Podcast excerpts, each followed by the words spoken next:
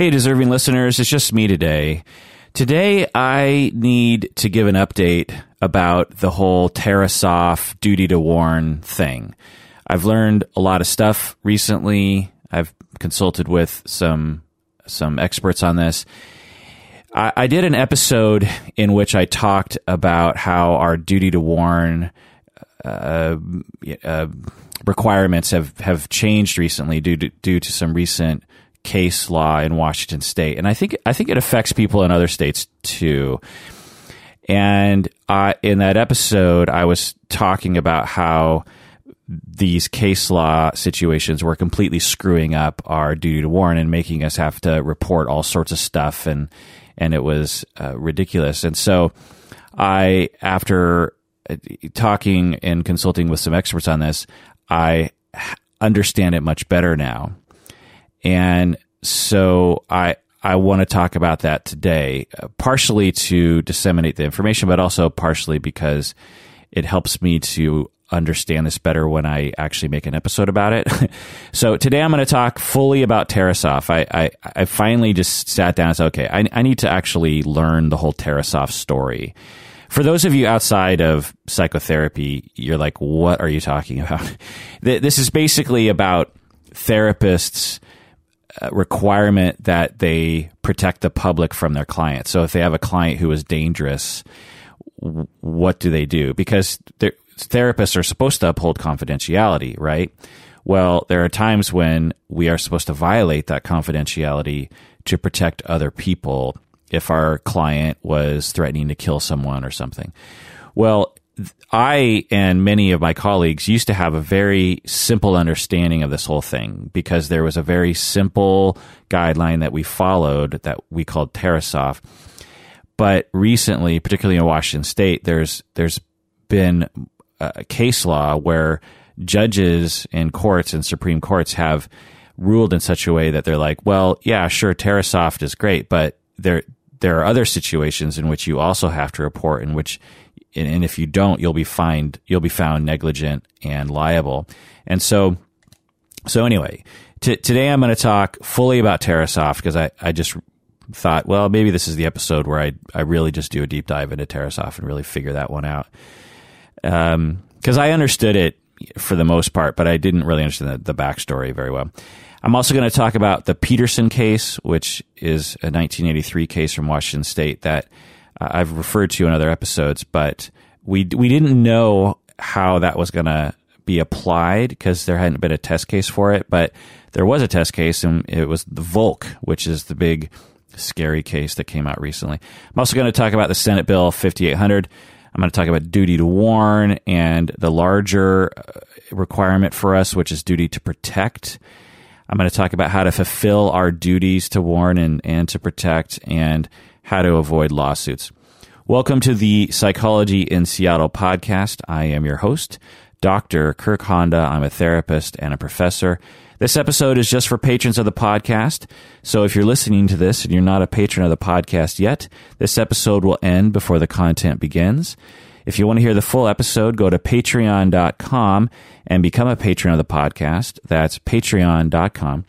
When you become a patron, uh, I'll send you instructions on how to access hundreds of premium episodes like this one. And remember that a portion of your monthly pledge goes towards various charities that we support. All right, welcome to the Patron Zone, people. Thanks for becoming a patron. Super cool of you. There is currently about 600 of you, which is just overwhelmingly gratifying. It's um, it's wonderful to interact with you guys and email and you know Facebook, blah blah. blah. And I'll I'll I'll see you guys at the live event January twenty seven. Okay, Tarasoff. So um, I'm I don't know how to pronounce this first name here, but I'm going to give it a try. I think it's Prosenjit Poddar. Prosenjit Poddar from Bengal, India.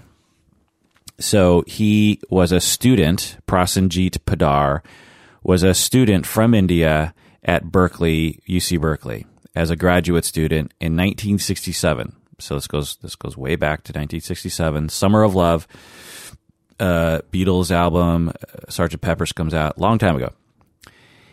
In 1968, when the White Album came out, Prosenjit Poddar met Tatiana Tarasoff. Tatiana Tarasoff. And they started a date. So we have Prosenjit Poddar from India. He meets Tatiana Tarasoff, who I believe at least was from Russian descent. They start to date. And pretty quickly, she decides to break up with him. She's like, eh, I don't know if this is working for me. And Tatiana Tarasoff breaks up with Prosenjit Poddar. Well, I'm just going to call him Poddar from now on. So Poddar, he began, he was upset by this. He did not like the fact that she broke up with him. And so he began to stalk her. And he also started to have mental problems. He became very depressed.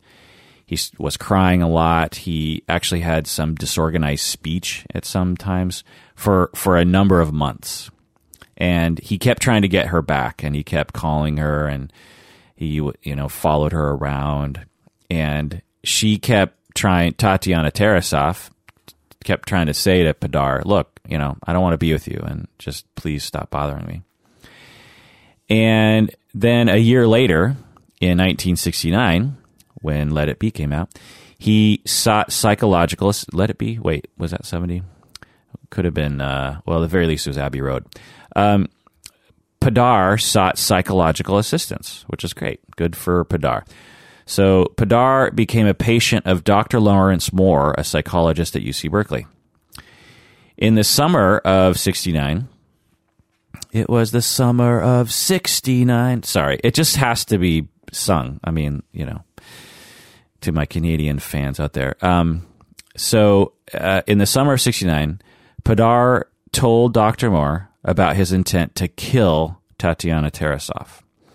So Poddar is like, I have thoughts about wanting to kill my ex girlfriend, Tatiana. Now, at this point, there's there's not a case law called Tarasoff, obviously. So at this point in the 60s, the ethics and legal uh, procedures or understanding around mental health professionals' responsibility to protect the public was wasn't really understood, and the general rule of of confidentiality was the norm, was the standard of care, and so so Dr. Moore is hearing his patient talk about wanting to kill someone, and he's like, "Well, I, I, I can't break confidentiality." So we don't know what Dr. Moore was thinking at the time, and maybe there's been books written about this. I don't know, but we don't know what Dr. Moore was thinking at the time. But he's like, "Huh." So I have this patient who's threatening to kill his ex girlfriend. Um, I don't want him to do that, but I also have to uphold confidentiality. So, um, you know, and and if I if I break, if I violate that confidentiality, I could be sued by Poddar. So uh, we don't know what Dr. Moore's thought process was, but I'm, I'm guessing that was at least part of it. And Dr. Moore actually decided, well, something's got to be done because I, I think I think Poddar is going to do something. So Dr. Moore actually called the police. So this is something that I think I didn't know or forgot that the the the Tarasoff case it wasn't that he didn't do anything. It was that it was that he didn't call the victim. So he just called the police, which I have to say is, in my mind, I think sufficient. If if you have a patient who is threatening to kill someone, and you're like, uh, I'm going to call the police. So he calls the police, and he told them that his patient was dangerous and suffering from a severe mental illness, and he might harm someone. And so, and he also recommended that Poddar be civically committed since he was a dangerous person. So he's like, hey, police officers, I have this patient. He's dangerous. He's mentally ill, and I think he should be committed. I think you should detain him somehow. So the police go to to Poddar and they detain him and they question him. And after a short period of time, they determined that he appeared normal and rational and not a threat, so they released him. Dr. Moore's supervisor, Dr. Powell, Powelson, ordered that Poddar not be subject to further detention.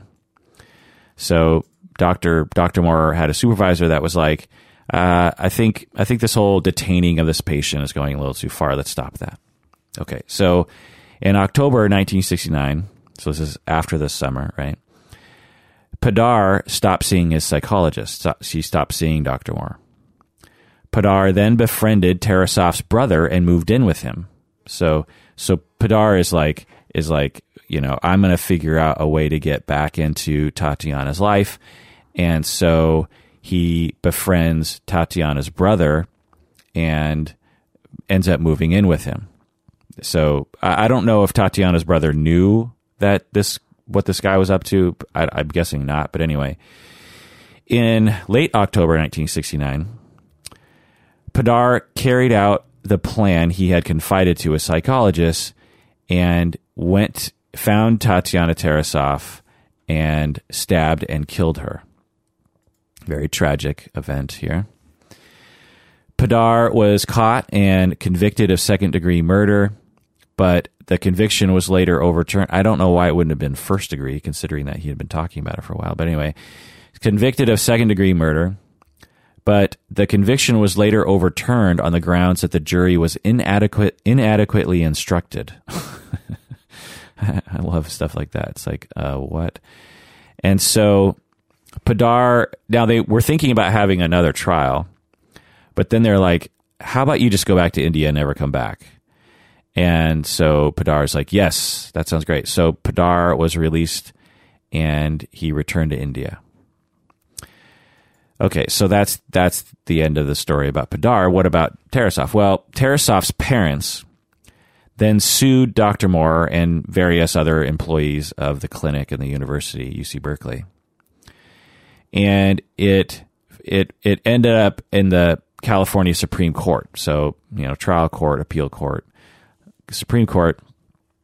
The California Supreme Court found that a mental health professional has a duty not only to a patient, but also to individuals who are specifically being threatened by a patient. And so the California Supreme Court was like, you know, you people, you mental health professional people, have a duty to protect the public from from your from your patient. And the, the the way it was written was duty to protect and also duty to warn. Now, what I've always been told is that Tarasoff is a duty to warn thing, but actually, if you if you read the court precedent, it's actually duty to protect, meaning that not only do you have a duty to warn potential victims, but you also have just a general duty to protect your uh, to protect the public from your patient. So this is this is an important uh, distinction because I was always told that you needed a, you needed a few things to happen in order for you to violate confidentiality. You needed to have your patient threaten to kill someone, not not threaten to punch them in the face but threaten to seriously harm and or kill. So stabbing, shooting, pushing them off a cliff, this kind of stuff. So there had to be a threat, and there also had to be an identifiable victim. So the patient had to had to say, "I'm going to go kill. I'm going to go stab my ex girlfriend. I'm going to go uh, push my father off of a cliff. I'm going. You know, there has to be an identifiable person, or I'm going to go get that my manager at, at work. I'm going to blah blah blah." So if if you don't have both of those things, then you actually can't violate confidentiality, which was the way I was taught.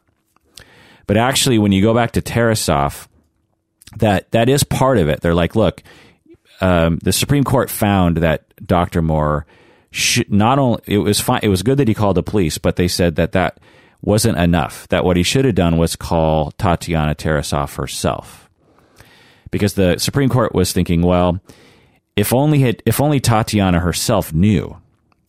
Now, to me, I'm like, well, why is that my responsibility as a as a therapist? Why isn't that the police's? Uh, eh, how am I, as a mental health professional, supposed to protect the public from someone's behavior? I mean, the police are trained in this; they have the power to do it. They don't have laws of confidentiality.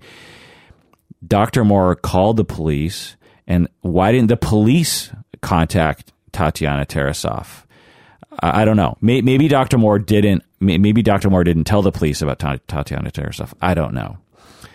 But um, anyway, so the the Supreme Court was like, uh, we have a dead woman on our on our hands here, and we believe that the this psychiatrist in this clinic is partially to blame. And this set this precedent that was instantly became famous in the mental health in at the time, you know, in the early 1970s, that all mental health professionals were like, "Oh, wait, so there's this exception, this weird exception to confidentiality." Justin Tobriner wrote the famous holding of the majority opinion, quote, we conclude that the public policy favoring protection of the confidential character of patient psychotherapist communications must yield to the extent to which disclosure is essential to avert danger to others. The protective privilege ends where the public peril begins. So it's a great sentence there. The protective privilege ends where the public peril begins. So in other words, you're the conf- the the the privilege of confidentiality ends where uh, when the public is in danger. So this was new. This was a new uh, you know precedent. This was a new law. This was a new ethical understanding of our profession at the time, because at the time confidentiality was the rule, and it still is. Anyway, Justin Mo- Justice Justice Mosk was a dissenting uh, judge, and he said, um, he said that the rule in future cases, he said that the rule in future cases should be one of actual subjective prediction of violence on the part of the psychiatrist, which occurred in this case, not one based on objective professional standards because predictions are inherently unreliable. So basically, Mosk is saying when in the future, when Tarasoff is applied, you know, to other cases of questions of negligence on behalf of a mental health professional, there needs to be evidence that the psych that the mental health professional uh, has access to. So, so in other words, if if someone if you're if you're a mental health professional, so going back to what Mosk is recommending here, he's saying, look, if you're a mental health professional and your patient doesn't indicate any or or you know indicates very minimal intent to harm other people, then and then they later on harm someone, then you're not liable for that because you just don't have data to predict that your patient is going to do something.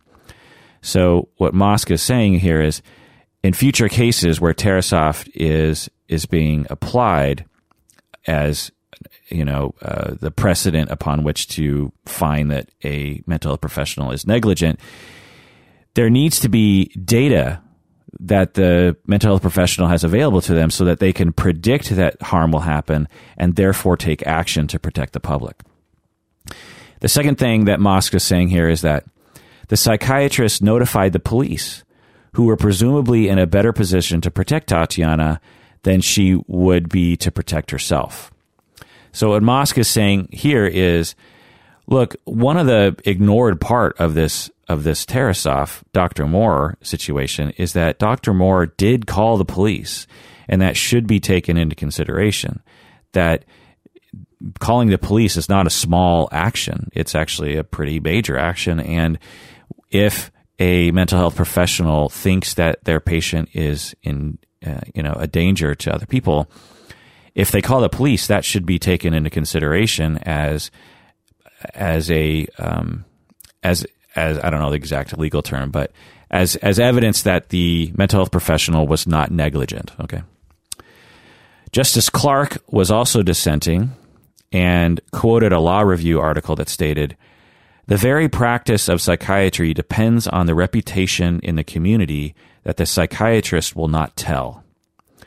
So Justice Clark, so so when the Tarasoff case was being decided by the California Supreme Court, there were dissenting justices who were like, "Look, uh, we we're very sorry that Tatiana Tarasoff was killed, but w- we can't strip confidentiality from mental health professionals because the the field of of mental health depends on people believing that their mental health professionals will not tell other people what they say in in the privacy of the sessions.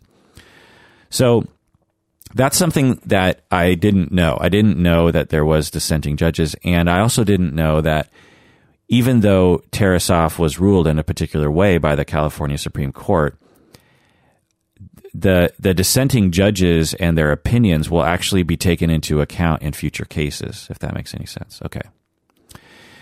So, as of recent times, so after Tarasoff happened, there there was a lot of talk among mental health professionals, and what ended up happening was because this is California Supreme Court, other states don't have to necessarily follow that precedent. But other states were starting to, other state organizations and mental health professionals in other states, including Washington State, started looking to Tarasoff in California and thinking, we might, you know, what's the law for us? What that's California. What about us? Well, what a lot of states and a lot of therapists started to do was they started saying, well, how about we just establish a law that helps guide us so that we know what to do in a situation like that. So we don't have to run into the situation blind. Let's, let's ask our state legislature to pass laws that, that govern our behavior and therefore we know what law to follow. And so in 23 states, only 23 states, they adopted Tarasoff like duty to warn language um, as a as a statute, as a state law that they that the legislature passed. In ten other states, it, it became common law supported by precedent. So, another ten other states, there are cases in that state that had similar rulings to Tarasoff. In 11 states, the Tarasoff duty to warn, duty to protect uh, mandate is a permissive duty. And in six states, there's no, no statutes and no case law to offer guidance. So when I read that, I just think, what's wrong with us as a profession that we can't seem to get together and say, look, let's create a standard for all of us in the United States at least. And let's make all of our state legislatures pass a law or even maybe create a federal law or something. And let's lock this down. Uh, and I'll get more into that in a bit because that's actually one of the recommendations that the experts have. So at the time, uh, going back to the early 70s, many in the mental health field predicted that Tarasoff would would open a floodgate of liability to mental health professionals. You know, because they're just like, wait, wait, wait.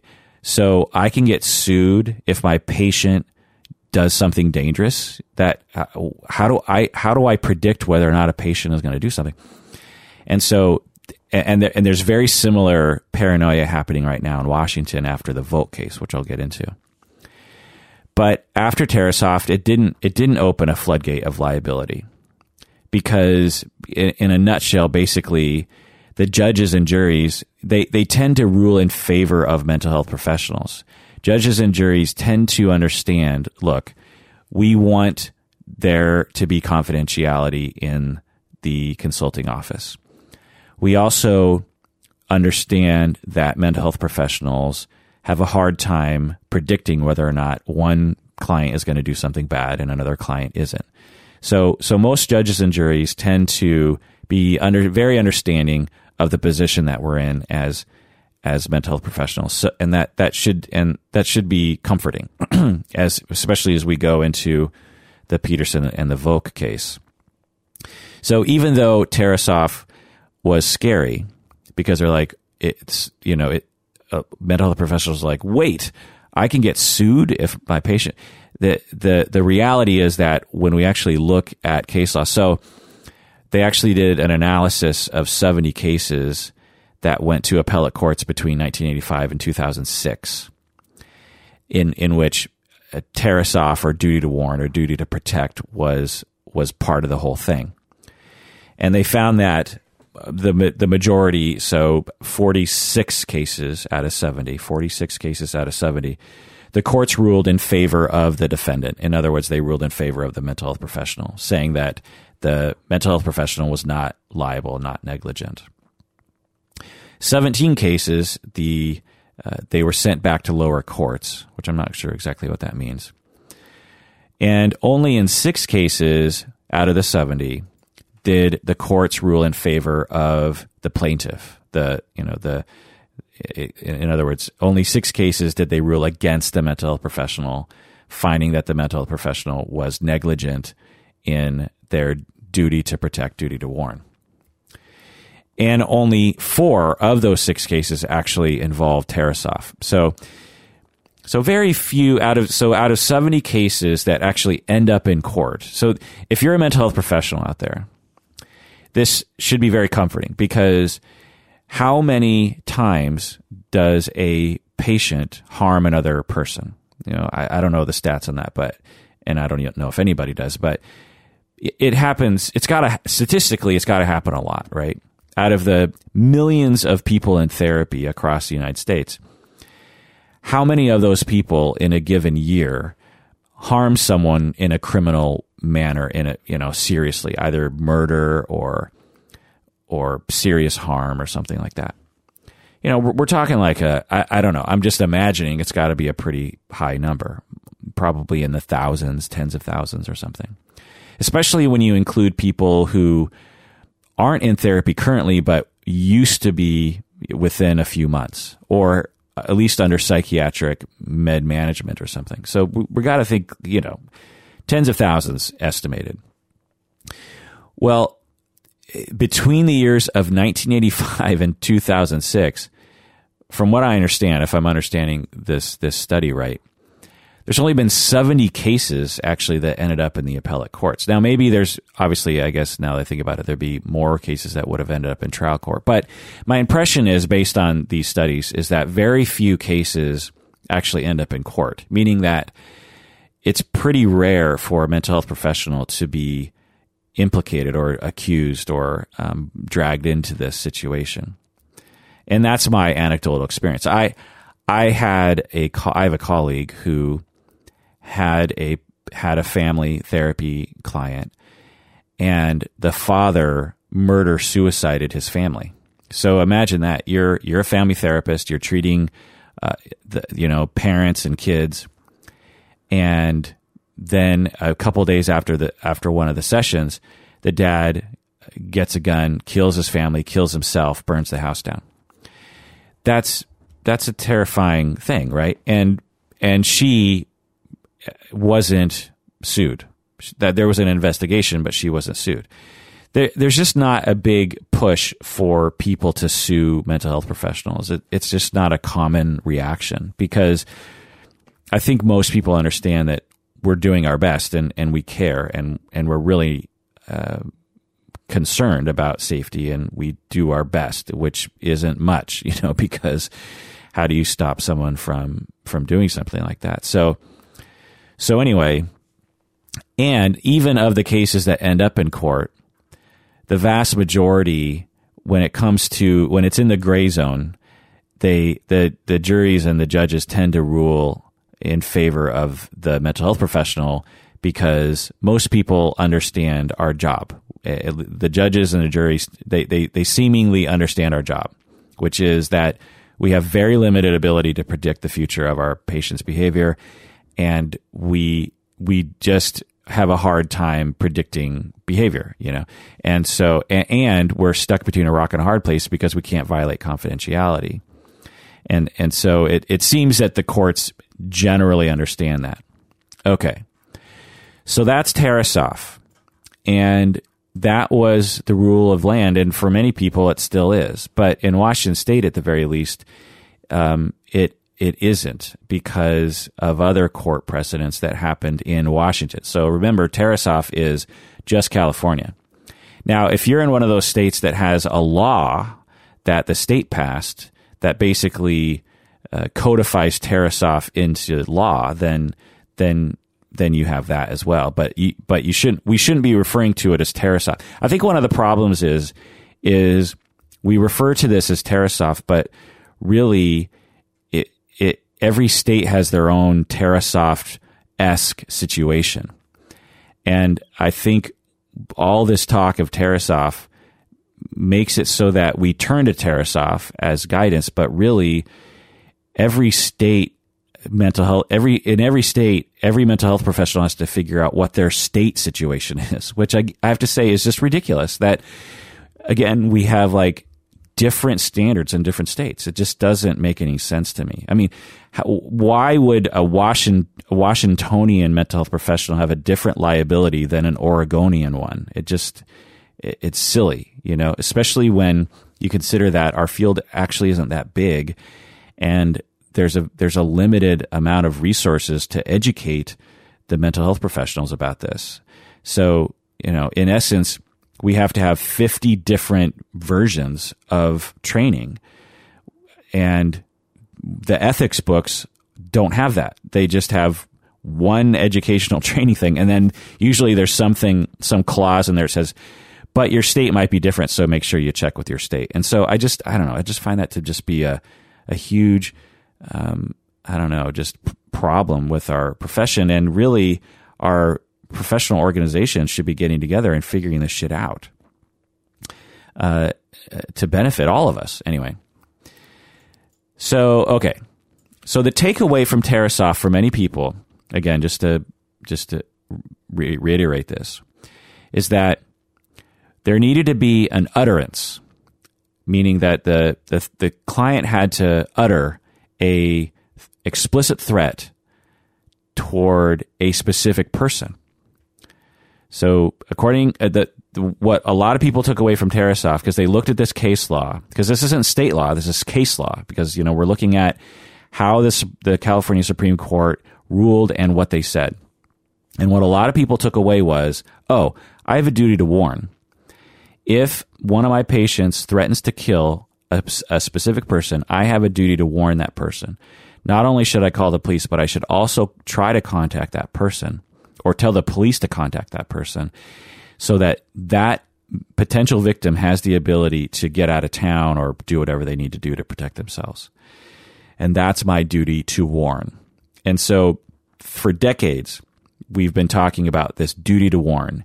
And I bet you anything, if, if you're a mental health professional, you have a clause in your confidentiality, um, uh, you know, paragraph on your disclosure statement and your right to rights to privacy statement. You have a, a, a clause that says duty to warn.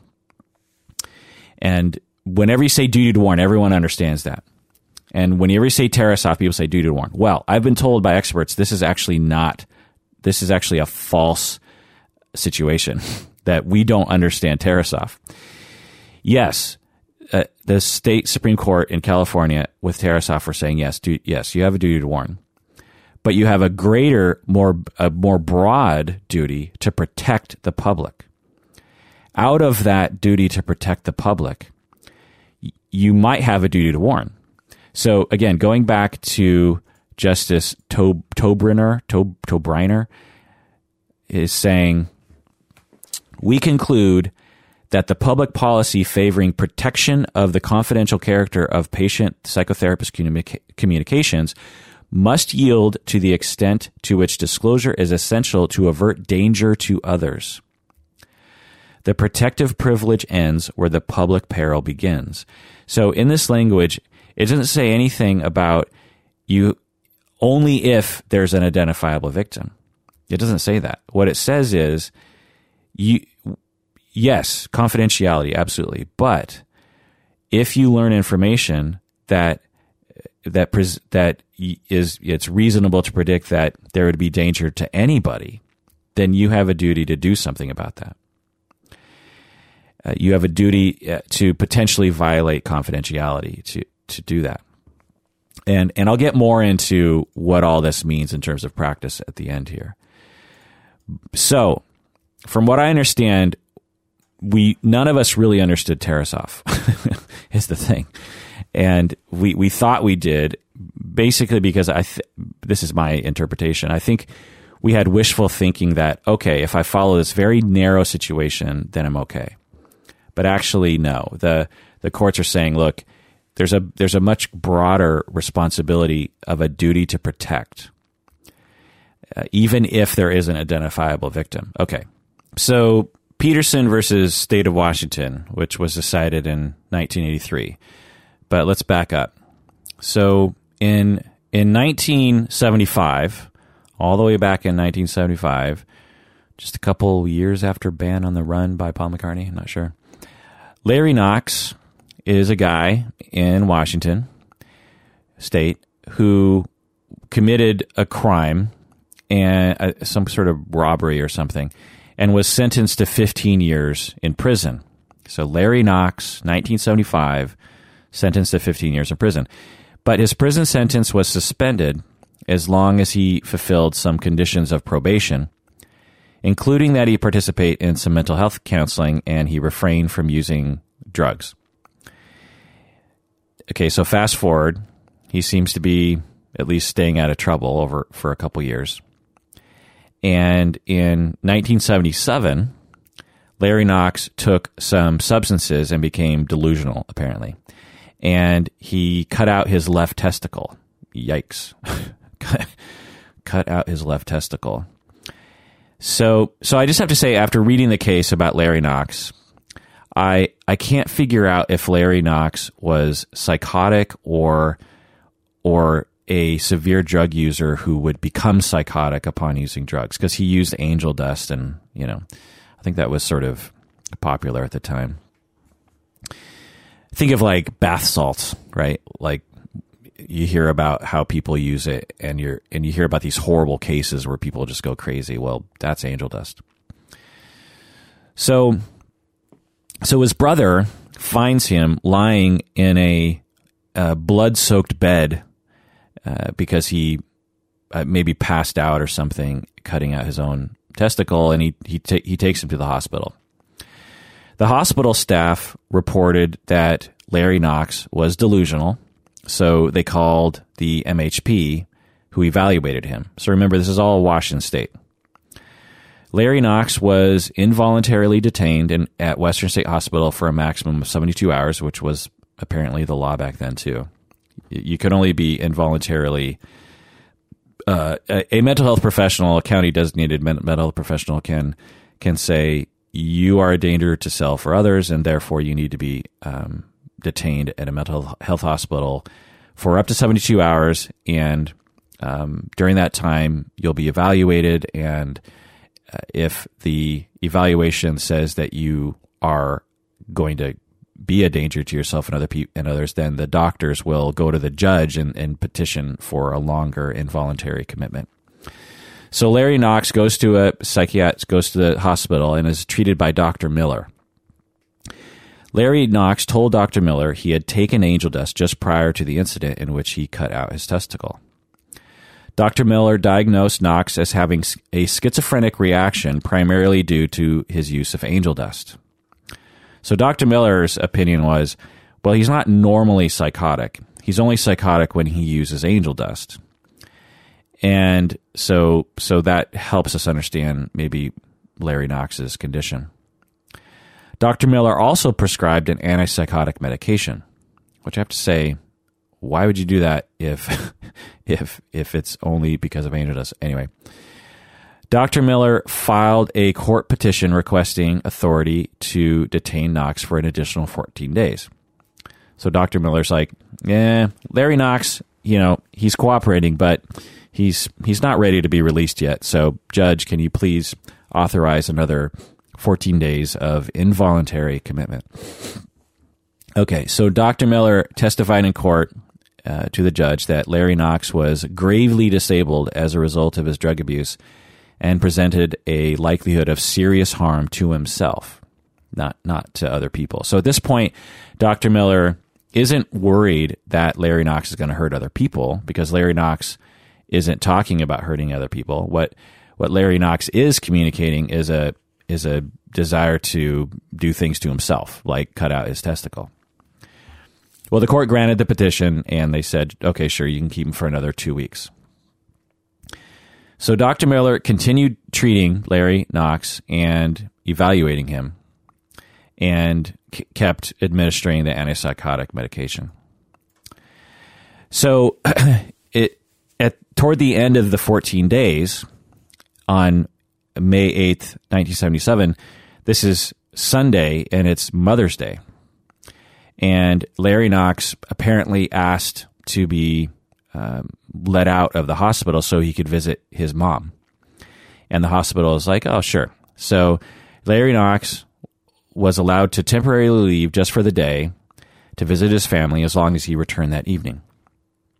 That evening, Larry Knox was uh, so apparently Larry Knox took some drugs uh, that day and was driving his car uh, erratically and eventually made his way to the hospital. So he, he did go back to the hospital, which I find to be interesting. And he was spinning his car in circles. So I'm guessing he's doing donuts in the parking lot or something. And the hospital security see this. They get, they see him, they stop him, and they bring him into the hospital. And the security guards are like, "So we found one of your patients in the in the hospital parking lot doing, you know, uh, doing donuts in the parking lot." Okay. So so now Dr. Miller is faced with a situation. He has a patient who is seemingly getting better and doesn't seem to be psychotic anymore. But on this temporary leave, does this situation where he probably took some drugs and then he he drove his car in this really dangerous way, right?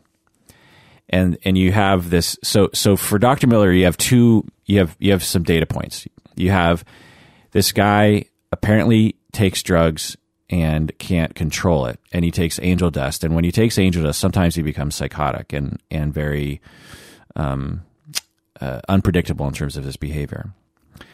We have an episode in which he took uh, angel dust and, and, and cut out his own testicle, which leads one to believe like, well, if he takes angel dust again, he could cut out his other testicle, or he could he could kill himself, or try to cut out his own heart, or something. So, so that's one thing. And then you have this this sort of this wild card data point of, huh, this one time he took drugs, he ended up driving his car in a parking lot doing donuts. Okay. So so Dr. Miller um, is faced with a situation where he he is involuntarily uh, keeping Larry Knox in the hospital, and he could go back to the judge and say, I want another 14 days. But does he have enough evidence to do so? And I'm guessing Dr. Miller determined he did not. He, he said, I, I don't have enough evidence here to say that Larry Knox is a danger to himself and others. Do I think he's going to leave here and everything's going to be fine? No. But I don't have. He, he's he's complying with treatment. He's taking the medic. He's taking the antipsychotic medication. He's agreed not to use drugs. Uh, you know, I don't know what what more we can do here, because Dr. Miller at Western State sees much sees all they at this hospital is the host the mental health hospital in Washington State, and so they see they see all of the severe cases, and so this Larry Knox case is probably not that big of a deal. It's probably like, well, he had a bad he had a bad drug trip and did something to himself, and you know, I I don't know what more we can do here. So Dr. Miller discharged Larry Knox from the hospital the following morning, since that was the end of, of the 14 days. And okay. Now, some of you out there might be listening. You're like, wait a second, you just let that guy out? That guy's a maniac. Well, we don't know that. We know we know he's a maniac because we're talking about him and and if everything was fine then there wouldn't be a case and so you're you're predicting or maybe you know the Petersen case and you're like, "Oh, I know where this is going." Um, but honestly, when I read a if if someone just presented a case to me like that, I'd be like, "Yeah, I, I you know, as a hospital, you only have so much resources and if every if you went to the judge for every single person and was like, look, this, you know, I'm, I'm scared this person's going to do something. Eventually, the judge isn't going to listen to you because y- you think that about everybody, you know? So I, I just have to kind of point that out. All right.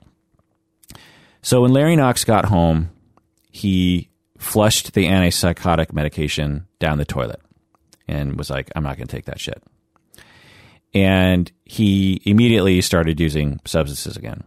Now, what I will say is why didn't the hospital at least say or set up drug treatment or something? I mean, it just seems like wouldn't it be nice if the legal system back then, I, maybe drug court didn't exist back then, I don't know, but uh, the legal system, mental health system should have at the very least mandated drug treatment, right? That that would have targeted the main problem here. But anyway.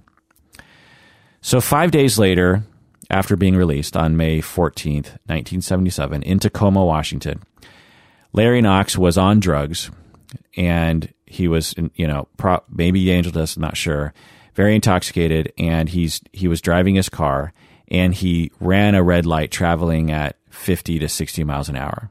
So he he's he's impaired and he just blows through a a, a stoplight. Now, I I couldn't find information on why he did this.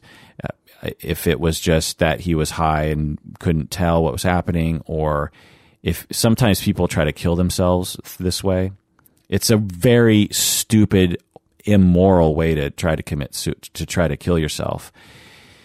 They will drive in a crazy manner and hope that they get in a car wreck so that they die, and in the process kill other people.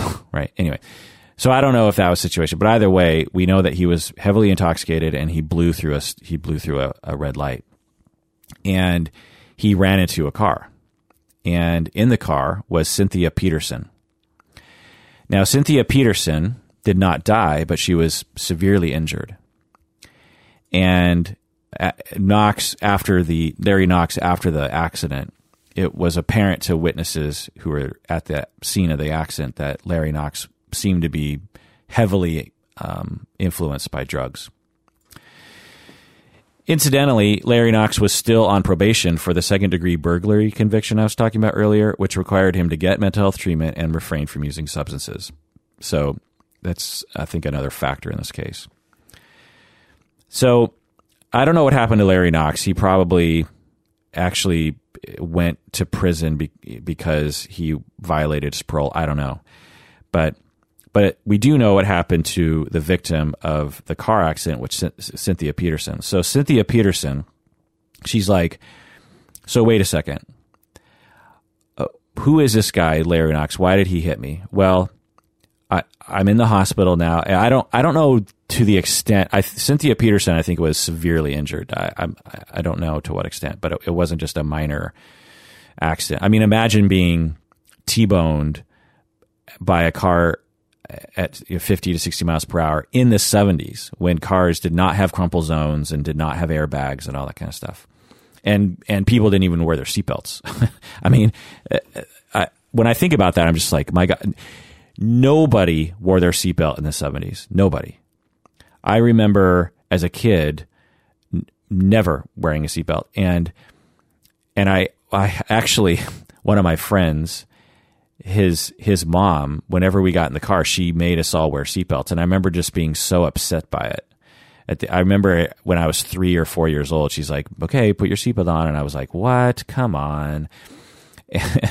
and uh, and I, anyway, so Cynthia Petersen, who knows? But anyway, the point is, is that she she's like, "Wait a second. So this the guy who hit me had just gotten out of hospital and and they knew he used drugs he that he becomes very strange on drugs and that he drives dangerously. Just 5 days earlier 6 days earlier he was doing donuts in a, a mental hospital parking lot. And he was a convicted criminal who was supposed to be in prison but was released on probation that he uh, as long as he you know, didn't use drugs and as long as he followed mental health uh, treatment. So, how come the state how, how come the law and how come the hospital let this guy drive a car? So that's what she's thinking, right? Which is, you know, a rational thought. So Cynthia Petersen sues the state, alleging that Dr. Miller and the hospital, they were negligent by failing to protect her from Larry Knox's potentially dangerous behavior. Eventually, it made its way to the Washington Supreme Court, meaning that the trial and appellate court uh, either didn't exact. Anyway, I, I, don't know the exact language, but goes through trial court, appellate court, Supreme Court. Cynthia Petersen's lawyers argued that Dr. Miller should have sought either additional confinement or should have reported Larry Knox's parole violation. So, what Cynthia Petersen's lawyers are saying is like, Dr. Miller should have gone to the court and asked for more involuntary confinement because on the day before release, discharge, he was using drugs and doing donuts in the parking lot. Okay, that that I, will say, yeah, um, that that. But again, I understand Dr. Miller's decision because there's there there's so many people kind of like that, and anyway, um, so the lawyers are saying, look, you should have you should have detained him longer because he clearly wasn't ready to be discharged. The lawyers are also saying, or you should have called the parole officer and said that Larry Knox was violating his parole. Um, and that because you did not ask for additional involuntary time and because you did not call the parole officer that failure to to uh, you know do your duty to protect the public ended up in Larry Knox uh, exhibiting uh, or being allowed to have dangerous behavior, which resulted in the injury of my client Cynthia Petersen. Now, what Dr. Miller is saying is, look, I have a, I have to be, I have a, I have to, I have a law there's a law of confidentiality. There's a i have to uphold confidentiality. I can't call a parole officer. That violates confidentiality right? Uh, and um, I, I, didn't and and there was no identifiable victim. So so what what dr miller and, is saying is like look i followed Tarasoff. That's the so by this point it's you know late 70s this is 10 years after Tarasoff or eight years after Tarasoff. I'm sure Dr. Miller knew of Tarasoff. And he's like, look, I followed the Tarasoff standard. And, and the understanding was at the time, like, look, even though this is California uh, court precedent, it's, it's been adopted, uh, at least informally, by everyone outside of California as well. And, and Larry Knox never made a specific threat to hurt anybody. And there was no identifiable victim. How how am I? What am I supposed to do when it, someone presents general dangerous behavior? You know, like like driving dangerously. It, how how many people? How many patients of ours? might drive dangerously. I mean that that seems like an absurd thing. So I'm supposed to I'm supposed to break confidentiality or I'm I'm um I'm responsible for my patient's behavior if, if they drive dangerously. So that's that's the thing I, I want to uh, delineate here because the knee jerk reaction when you hear about cases like this is so wait I'm responsible for my client's behavior and actually that is not the language of the law. No mental health professional is responsible for their patient's behavior. What a mental health professional is responsible for is their own behavior. So me as a as a therapist, I'm not responsible for my client's behavior. I'm only responsible for my behavior. So when I have a duty to protect, I have to I have to do something. Now it's hard to know exactly what to do because we don't have a we don't have a standard of that yet, and maybe we will in the future. But we have to do something. And what the lawyers were saying here is that Dr. Miller at at the state hospital he didn't do anything. He had someone who exhibited a, a, a you know, it was, it was reasonable to expect that Larry Knox was going to leave that hospital and do something dangerous, either to himself or other people. And Dr. Miller did nothing.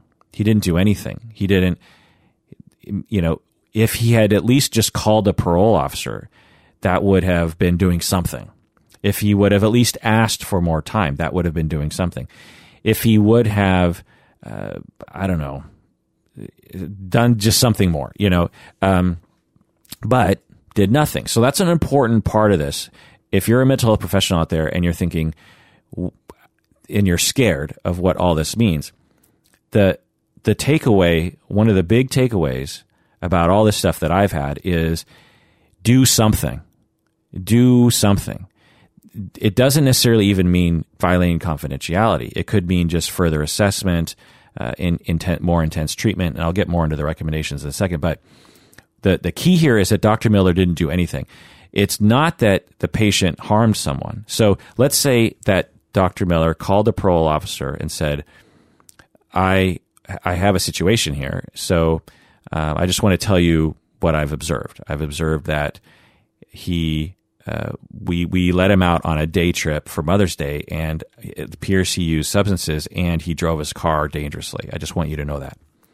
Well, let's say the parole officer's like, okay, I'll think about that, and then and then everything happens the same. Larry not Larry Knox get into uses drugs, get into, gets into his car, and runs into Cynthia Petersen. Well, it's possible that that one small little behavior that Dr. Miller did would release him from liability because he did something he felt the duty to protect the public and he took an action that it, it was re- it was a reasonable action that um, and and now it's not on him anymore. It's on the parole officer that the parole officer didn't do anything or something like that. So so it's not that you're in trouble if your patient does something dangerous. It's you're in trouble if you did nothing.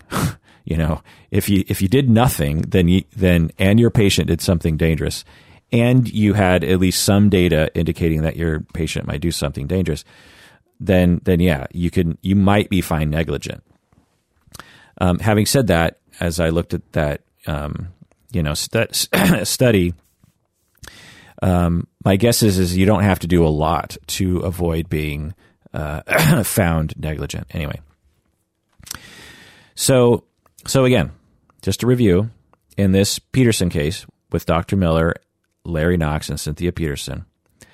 There was no utterance. There was no there was no utterance of an explicit threat, and eh, as as we understand with Tarasoff, and there was no identifiable victim. There was a confidential relationship, which, which they call a special relationship. the The law calls our relationship a special relationship, which is a relationship in which we have a duty to uh, we we we are privy to particular information that uh, is you know like if someone is acting dangerously they and you find out about it and you're a neighbor or something well that's not a special relationship. You are in a special relationship when you have a patient client or you know therapist client relationship. And so therefore you have a duty of reasonable care to any foreseeable victim of the patient's mental problems. So there's a lot of elements to that, okay, that we have to break down.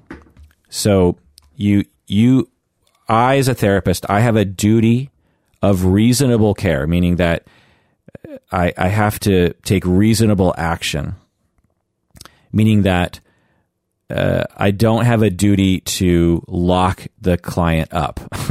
I don't have a duty to follow the client around and make sure that they don't do anything. So that's not reasonable, right?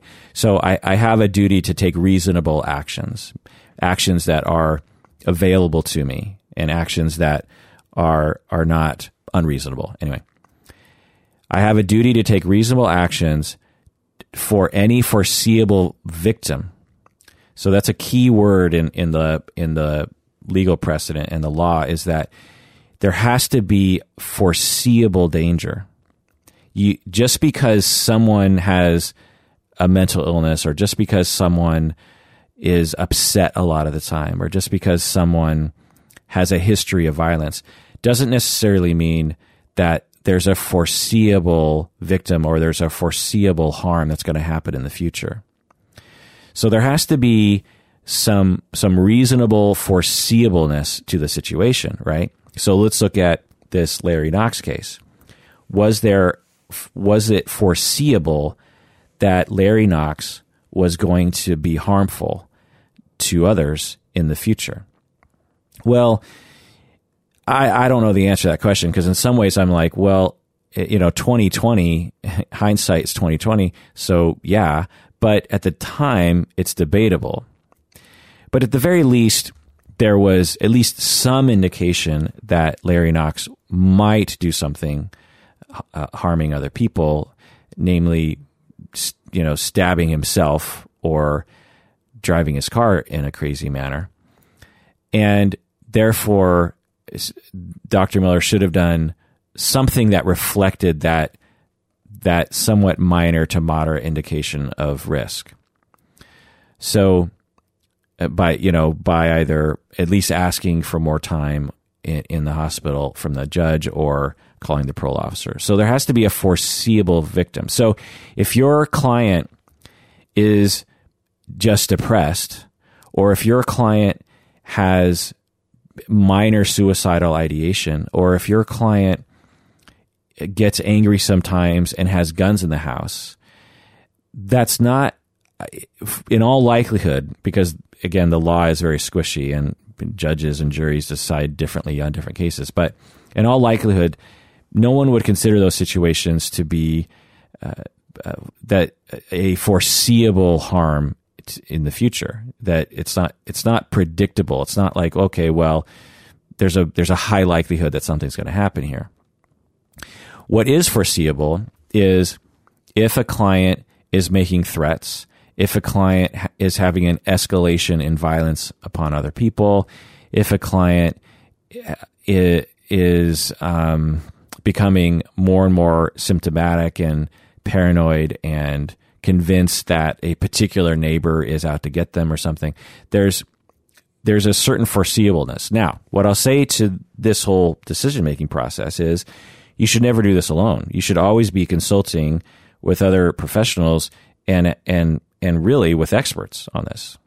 You you should all of you should have an expert that you know that you can call and maybe even pay to consult with on this because it'll be the best hundred dollars you ever spend, you know, to consult with someone who knows what they're talking about and get their expert opinion and pick their brain on this and then do what they say to do and document all that. That's that's the key here. You know, it's not that you as a mental health professional have to memorize all this stuff and like figure it out on your own. Um, now, even if you do the wrong thing, but you consulted, sometimes that's enough for a uh, um, judge to release you from negligence because you knew enough to consult and the consultant and you discussed things over and decided that there wasn't a foreseeable um, danger, that that's taken into account. Even if you your consultation with other people ends up being wrong, it's still indication that you did something, and that that's an important thing to think about.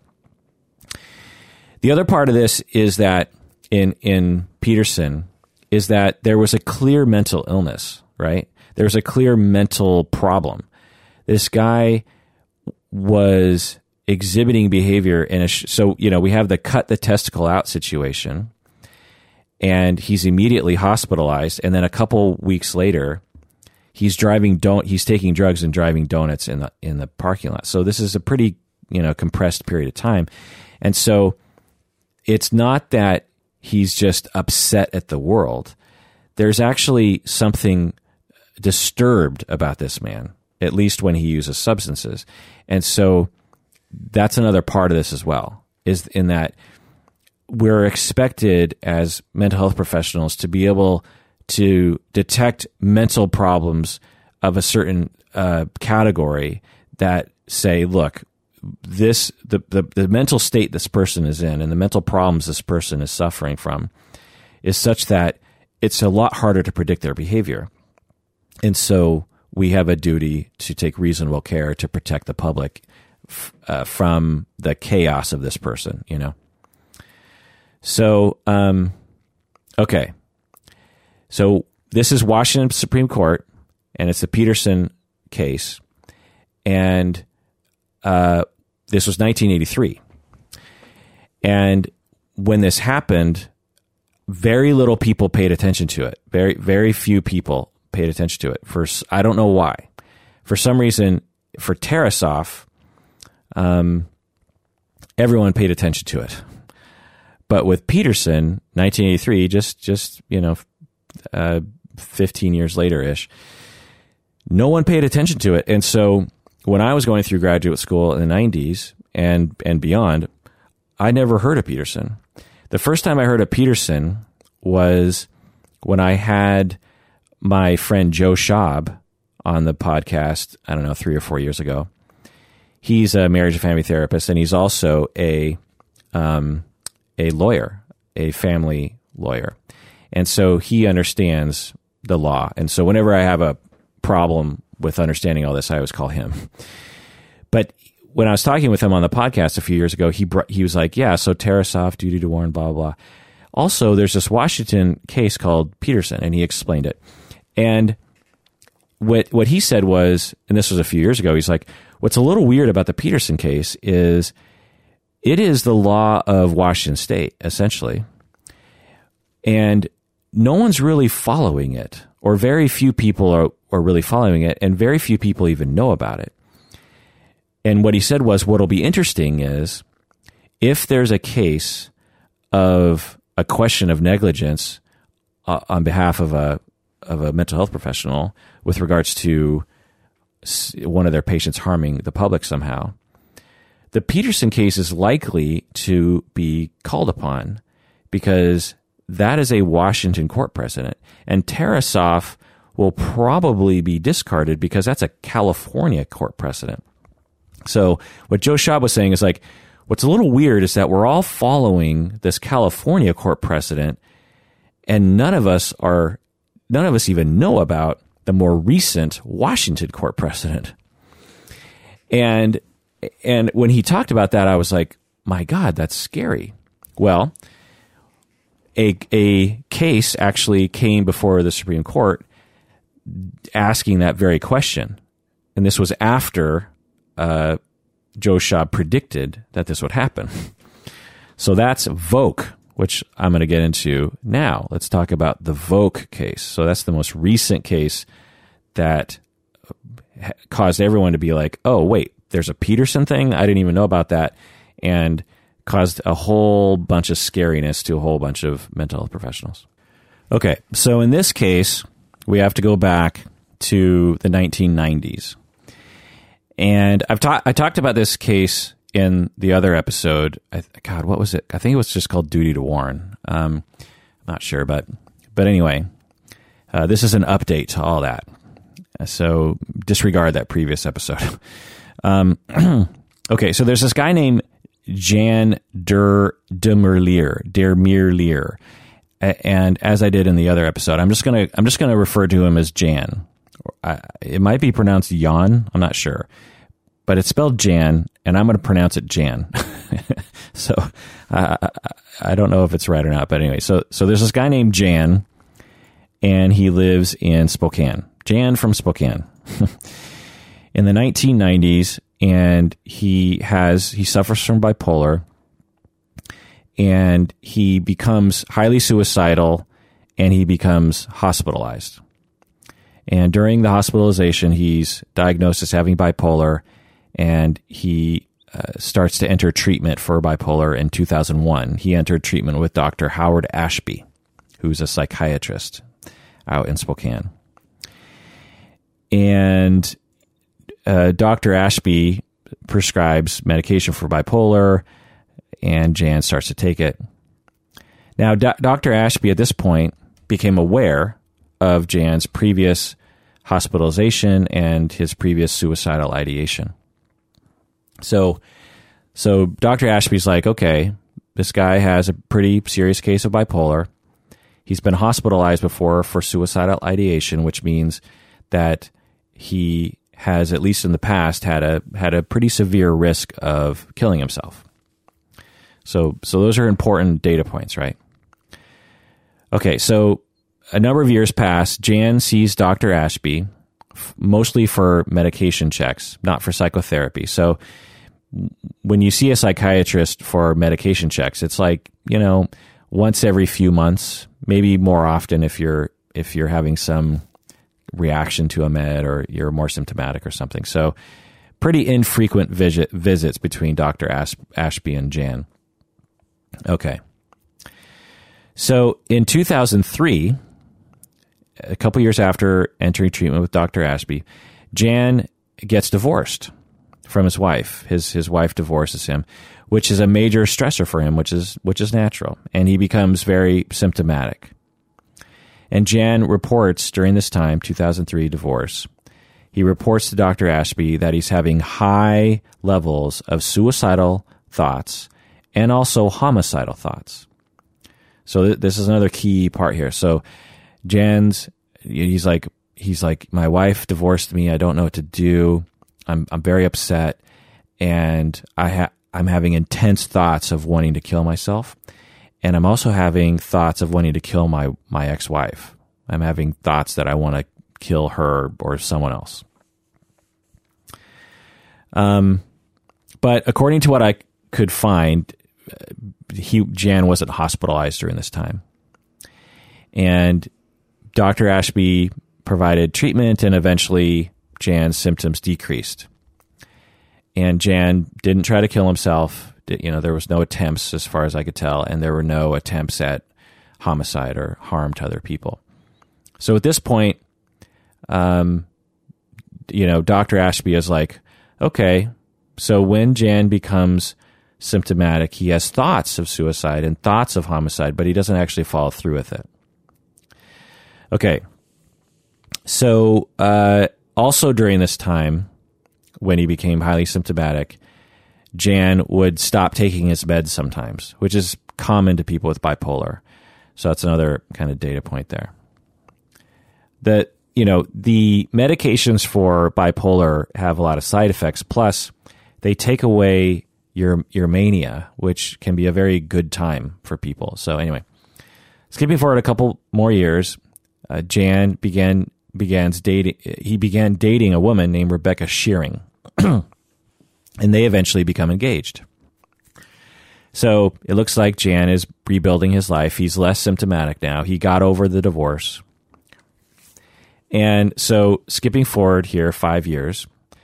So we have five years of of Jan seemingly being fine and not having any significant suicidal ideation and probably not having any homicidal ideation.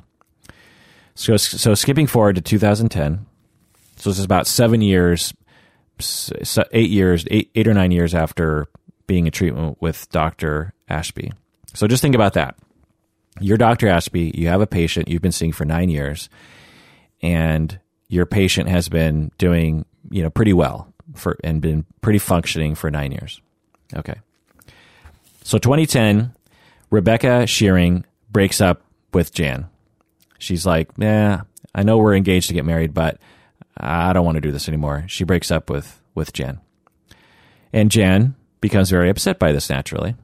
And his bipolar symptoms increase, and he makes an appointment with Dr. Ashby. He says, I, I got to get in. I, I got to talk to you because um, my my fiance broke up with me and I'm, I'm starting to have a lot of symptoms. So Dr. Ashby has this one appointment with Jan, again, 2010. And we have Dr. Ashby's notes actually from that session. And the notes state he states when depressed, he can get intrusive suicidal ideation. Not that he would act on it, but it bothers him. At this point, it's not a real clinical problem, but we will keep an eye on it. Unquote. So in this in this in this session note, all we have here is Dr. Ashby. It, Dr. Ashby is assessing for suicide, and and Jan is saying, that he has intensive in, in, he has intrusive suicidal ideation, which is common for people who have bipolar when they're going through stress. It's it's totally a, a very normal uh, thing for people and nothing to be alarmed by, right? And that Jan also states that he's not going to act on it. uh, but it bothers him that these thoughts sort of enter his mind. So, as I talked about in the other episode, when if I heard this, I would I would label that as a pretty low risk of suicide. People who suffer from depression and other related conditions will, for sometimes their entire life, throughout their entire life, they will have intrusive thoughts of suicide. You know, it'll just pop into their head, just like you know what, it'd be a lot easier if you just if you just weren't alive anymore. And there are two there's two general categories of reactions to that that you'll see from the individual with that intrusive thought. One is is okay, let's start making a plan. I, I agree, let's do it. And the other one is is like no no no no no no, I'm not going to kill myself. Okay, so what we see here in Dr. Ashby's notes is that Jan was the second category, and, and this sort of person I don't worry about. I don't worry about a person who comes to me and says, "Yeah, I'm I'm having some like sort of flash thoughts of suicide, but you know, I, I don't want to do that. I, I, would never act on it, and I don't want to kill myself. That's just not that's just not for me. Um, but I don't like those thoughts entering my head. If I heard that from someone, I'd be like, "Oh, pretty pretty low risk." So I just want to I just want to point that out. Um, he also says in his notes uh, that he's going to keep an eye on it. So maybe that's another key part of his liability here, because it could be argued Dr. Ashby did not keep an eye on it. Okay, so eventually this ends up in court, right? So Dr. Ashby's lawyer said, Dr. Ashby knew this patient very well. He did assessments each and every visit, and the last visit showed that the patient had good insight into his thought processes he appeared rational and he was denying any kind of intent to harm anyone. And so, so what the lawyer is saying here is, look, so eventually, just to skip forward a little bit, Jan actually ends up killing his his ex fiance and himself and one of her sons actually. So, what the lawyer is saying is here is, look, there was no indication in this session with Dr. Ashby that Jan was going to kill anybody he he had some fairly minor suicidal ideation, uh, which you know Dr. Ashby addressed, but there was no indication that Jan was going to kill someone. You know, Jan didn't. There was no utterance, as we've been talking about, right? There was there was no indication at all. There was no thought. There was no disclosure from Jan. I mean, maybe Jan was having thoughts, but Jan never indicated as such. And we're not we're not supposed to be mind readers, right? And so the law- Dr. Ashby's lawyers are like, look, how was Dr. Ashby supposed to know that Jan was going to later kill his ex, you know, kill these two people and then kill himself? How was Dr. Ashby supposed to know that? That's crazy. Uh, Dr. Ashby has several patients who suffer from bipolar. He he has several patients who talk about intrusive thoughts of suicide. How how is he supposed to know? Okay.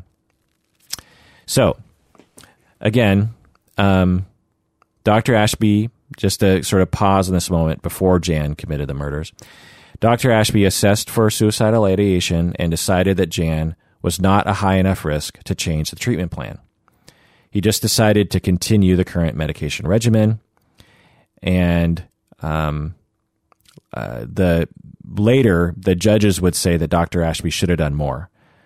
So, but honestly, from from my reading of the case, I, I don't agree. I, I think that uh, Jan uh, was presenting in such a way that it looked like things would be fine. Um, so, so the reason why this Volk case scares me and other people is because Dr. Ashby was found negligent or was potentially found to be negligent. Anyway, okay. So three months pass since this last session, and there's no contact between Jan and Dr. Ashby. And there's no contact between Jan and any other mental health professional. So Jan becomes more symptomatic and he stops taking his medication. And presumably, Jan became more symptomatic with bipolar, more angry, more suicidal, and started to develop some homicidal ideation as well. So his his family or her family or some some family members they started contacting Dr. Ashby during this three month period, and they're they're saying, "Look, we're concerned about Jan's behavior. He he seems to be losing control." And they tell him, they tell Doctor Ashby, Jan has guns in his house, and I, I think you should I think you should do something. Okay, so now at this point, this is this is a detail that I didn't actually know before. When I in the previous episode, I didn't know this detail. This is a point where Dr. Ashby prob you know should have probably done something, but he didn't. So Dr. Ashby um, in that in that last session is like, oh well, you know, we have a, a person who is you know having an uptick in symptoms and has some minor suicidal ideation, but you know everything seems to be okay. After that session, Dr. Ashby starts getting communications saying that Jan is out of control. He has guns. People are afraid. If I personally, if I had a family member call me saying that they thought that they were really worried about someone's behavior, that would very much worry me because that is a rare phone call. It's not often. I, have never, I don't think, had a phone call because I don't typically see clients like this. But, but if I did, I'd be like, wow, for for a family member to call me and tell me that they're worried about someone, that that indicates something. Okay. So Dr. Ashby uh, apparently didn't do anything.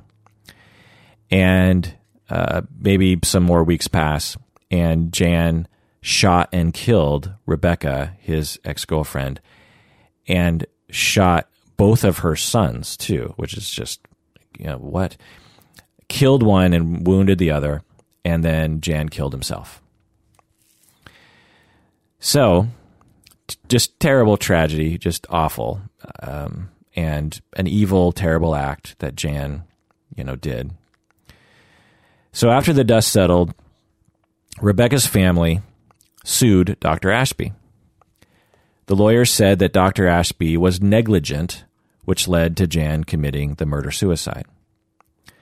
The lawyers said that Dr. Ashby should have done more to protect the public. And I might agree with that. They said that Dr. Ashby knew that Jan had previously talked about killing others and himself, and therefore Dr. Ashby should have known there was a risk. So, again, just to remind you, back in 2003, so this was seven years earlier, after Jan's previous breakup, his divorce with his wife, Jan did have homicidal ideation and suicidal ideation. And the lawyers were saying that since Jan was going through another breakup, Dr. Ashby should have known that Jan would have homicidal ideation again, even though Jan did not indicate that he was having homicidal ideation. Um, that I'll, I'll argue with a little bit because how, you know, just because someone had homicidal ideation seven years ago in a similar situation doesn't mean they're going to have it again. So, so that I'll, I'll argue against. But what I will what I will side with uh, the um, with the lawyers uh, trying to find that Dr. Ashby was negligent is that once the family started calling, then Dr. Ashby should have said, "Huh, I wonder if this is a similar situation to seven years ago." There's some indication of that. Anyway, so Dr. Ashby's lawyers said that Dr. Ashby did not have didn't have to make a report to Rebecca or to the MHPs or to the police because the case did not meet did not meet the Tarasoff standard, right?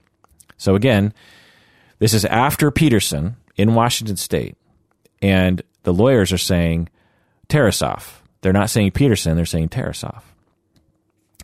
And what they're saying is, look, there was no utterance. Jan never said to Dr. Ashby that he was going to kill anybody and there was no identifiable victim, even if he did say that. So there's no utterance, no identifiable victim. Therefore, the Tarasoff standard was upheld. You know, uh, that we're we're good. There was no duty to warn. There was no duty to warn. So the judge sided in favor of Dr. Ashby. The judge is like, oh, okay, well, um, yeah, it, Tarasoff is the standard and therefore there was no duty to warn because Jan never told Dr. Ashby that Jan was going to kill anyone, let alone a specific person. So the trial judge is like, I'm going to dismiss this case. So the judge just says, no, dis- case dismissed because Dr. Ashby followed the standard of care and there's no there's no duty here. So we have to uh, educate ourselves on tort law and on negligence, which is a, a general law or or procedure that the law will follow whenever there are questions of negligence. And there are three questions here. One is is do you have a duty and what is your duty? The second question is if there is a duty, did you breach your duty? And then the third question is was there foreseeable harm? And and and I guess there's more than three questions. Like what should you have done about it? So so we have to ask did so in this trial court they're saying was there even a duty to do anything here? And what their conclusion was in the trial court was no, there was no duty because there was no identify there was no utterance and there was no identifiable victim. So no duty. Okay. So we don't have to go on to the other questions of did you breach your duty and you know what should you have done about it? Okay. So again, trial court the first hearing they fi- they they in favor they rule in favor of the psychiatrist. Well, there's an appeal. They go to the appellate court and they favor in in on uh, in favor of the family. They they rule in favor of the family, and the appellate court is like, yes, you did have a duty, Doctor Ashby, to protect the public, and you did have enough reason to believe that there was going to be harm. Okay, so then it goes to the Supreme Court. And the Supreme Court doesn't rule on negligence. The Supreme Court only rules on law, matters of law. And so what the what the Supreme Court is doing when they when they hear a case like this is what's the interpretation of the law? And so the the question before them is is there a duty? Was there a duty for Dr. Ashby to protect the public? The trial court is saying no, there was no duty because there's no utterance, no identifiable victim. They're following Tarasoff. The appellate court is like, we don't need to follow Tarasoff in Washington because we have this Washington case called Petersen, in which the court precedent is that there is a duty. Remember Petersen at the state hospital, in which you had Larry Knox doing donuts in the parking lot doctor, the the the psychiatrist there, uh, according to case law in 1983, the the doctor had a duty to protect the public from this patient's general dangerous behavior, even though there was no utterance and no identifiable victim. So, in other words, the court is saying, in, in for Petersen, if you have uh, reason to believe that your patient is going to harm anybody, then you have a duty to do something. Your duty is is enacted. You don't have a duty to necessarily protect the public, but you have a duty to take action to reduce the risk. And that's an important distinction that it took me a while to understand, you know. I don't have a duty to stop my clients from harming other people, but I do have a duty to do something to try to reduce the risk. And if I do something, and the client still goes out and still goes out and harms someone, then I have done my duty. That's that's a that's that's what makes me feel a lot better about this whole thing. It's like Petersen does not say you're in trouble if your client does something. Petersen says you're in trouble if you do nothing when your client exhibits a foreseeable risk of harm to other people. Okay. So the appellate court is like, look, we have Petersen. And what Petersen says is, yes, there is a duty. And we find that uh, that Dr. Ashby, with regards to the murder suicide of Jan, we find that he was he did have a duty and was negligent. The trial court is like, no, Tarasoff didn't have. Okay, so Supreme Court is like, okay, who was right, the trial court or the appellate court? And but the the again, the Supreme Court is not ruling on negligence; they're only ruling on duty. In order to establish negligence, you have to have was there a duty? Did you breach that duty? and did you did you not was there harm to someone else essentially you know because because you and you have to have all three. So so you can have a duty, you can breach your duty, but as long as there's no harm. So so say Jan never harmed anybody. Well, the appellate court would have, and there there'd be no reason to take it to court. But if it did, the the appellate court would have been like, yes, Dr. Ashby had a duty to to protect the public. Yes. Um, number one. Number two, did did Dr. Ashby breach that duty? Yes, because Dr. Ashby didn't do anything about it. Number three, was there harm to anybody? And if Jan hadn't done the murder suicide, then the trial court would be the appellate court would have been like, well, there's no harm. Therefore, Dr. Ashby is not negligent. Dr. Ashby took a risk, but since there was no harm to anybody, there's no negligence. That's so that's my understanding of tort law is that you was there a duty? Did you breach that duty and was there harm? So if you know your duty and there's harm, um, but but you did stuff to try to uh, uphold your duty, to meet your duty, did you fulfill your duty? Then you're not negligent. So all those things have to be in place. And so the Supreme Court is faced with just the first question of was there a duty? Essentially, in a nutshell, the Supreme Court is is in Washington was ruling for the first time whether or not the standard of the land in Washington is Petersen or Tarasoff. This is just this is exactly what my friend and and legal expert Joe Schaub said might happen. Is he was like, we don't know what our responsibility here is in Washington. Is it Tarasoff or is it Petersen? And and that was that was the exact question before the Washington Supreme Court. And so what what they did is they said that Petersen is our guide.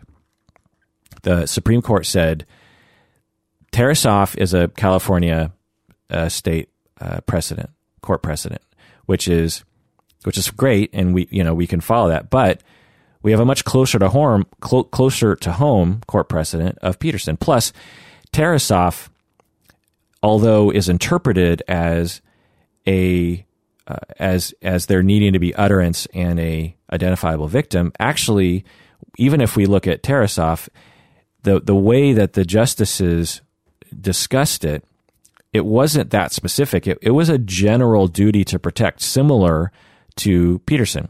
So whenever we talk about a duty to warn, we're actually only talking about a sliver of our overall duty to protect.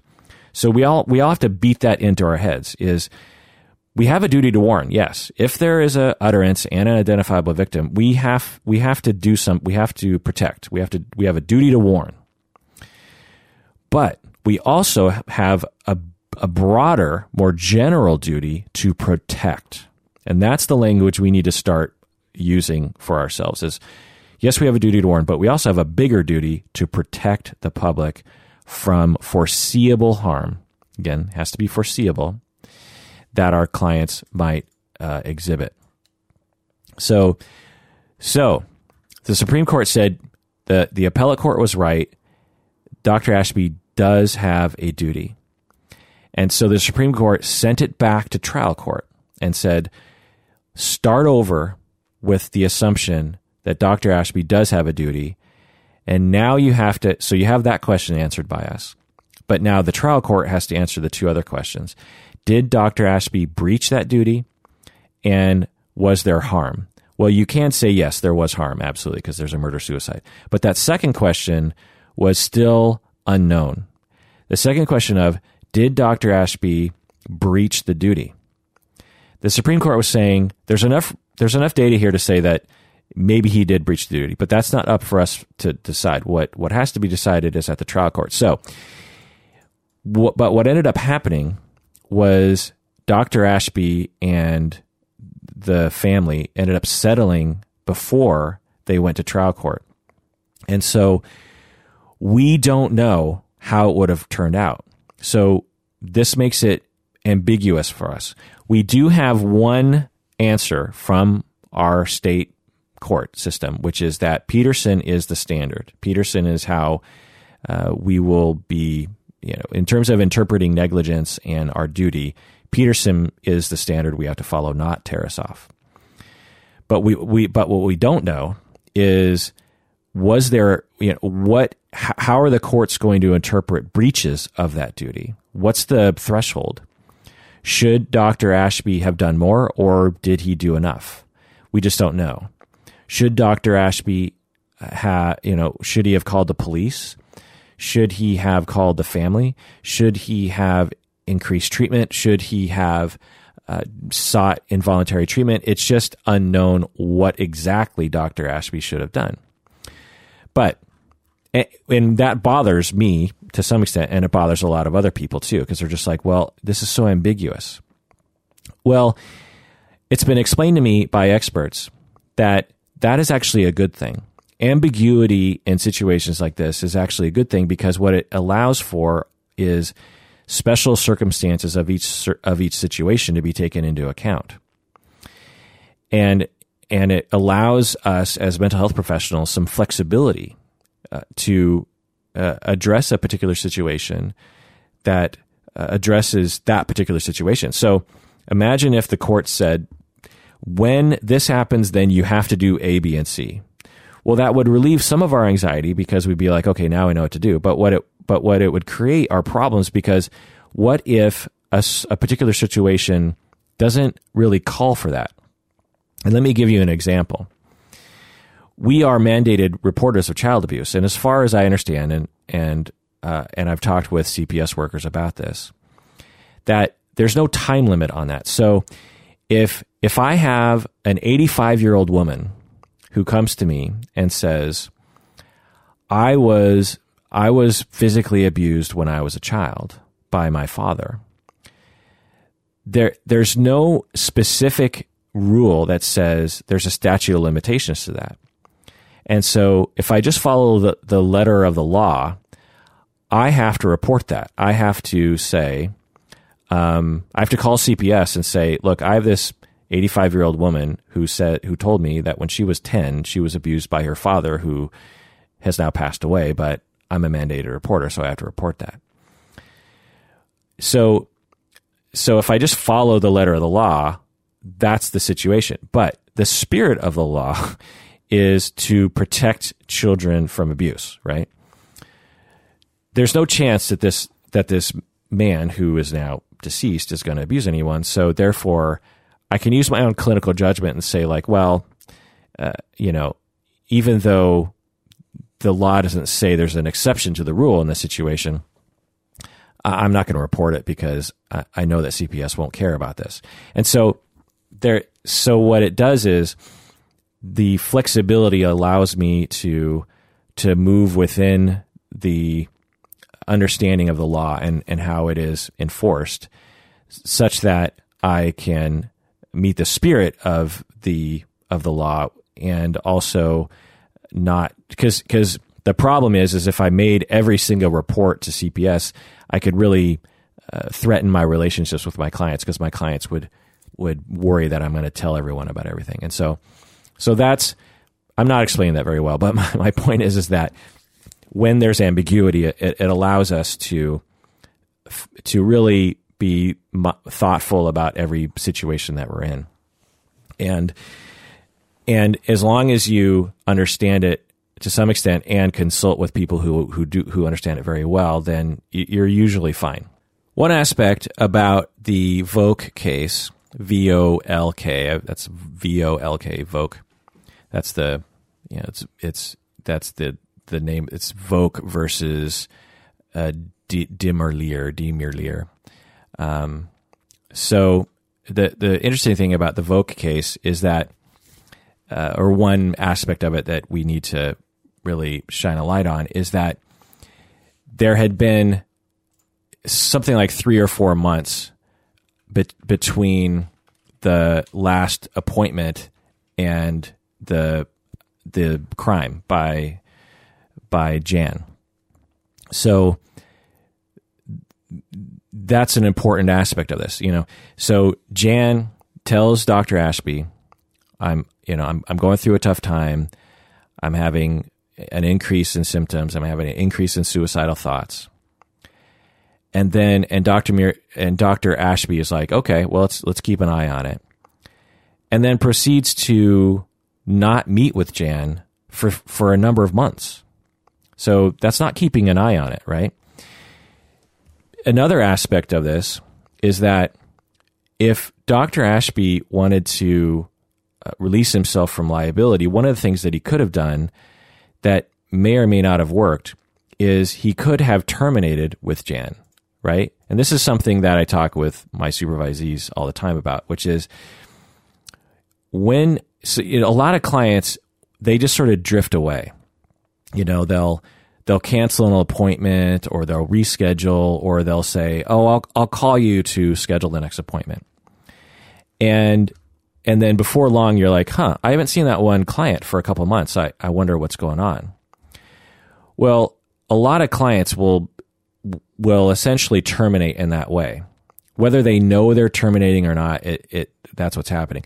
And so while that client is in that sort of limbo zone where we don't really know is this going to start up again or is it not they're still under your care and therefore you're still responsible for monitoring their their situation and if they do something that is a danger to themselves or other people harms themselves or other people then you might be found negligent and liable for that because they're still technically your your client, and therefore you technically still have a quote unquote special relationship with them.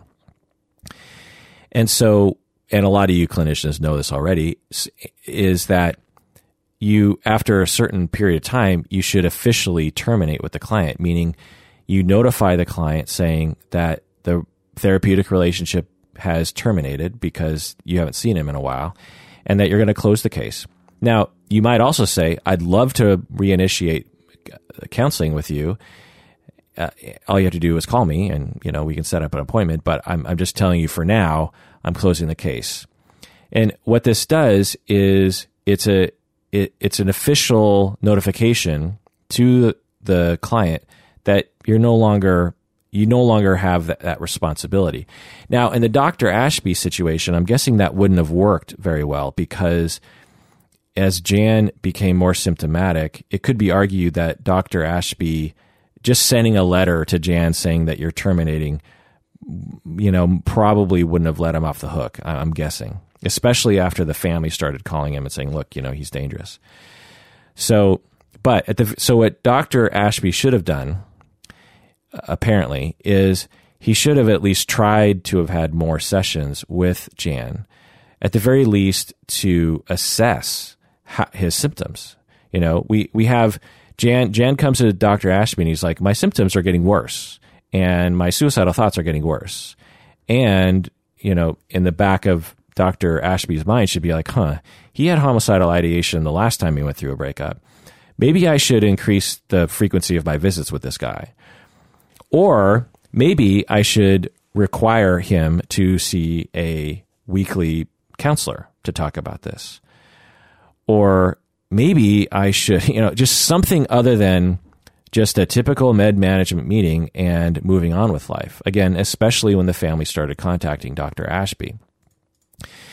So, one of the ways that you can protect yourself from liability is to periodically review your your files and find the ones that are still open and and um, among those that are still open find the ones that you haven't seen the client in a while and consider officially terminating with them. Now, with many clients, it's not a problem to begin with because with with most clients, they they don't have homicidal ideation. They've never had homicidal ideation, and they're not highly symptomatic of, of anything.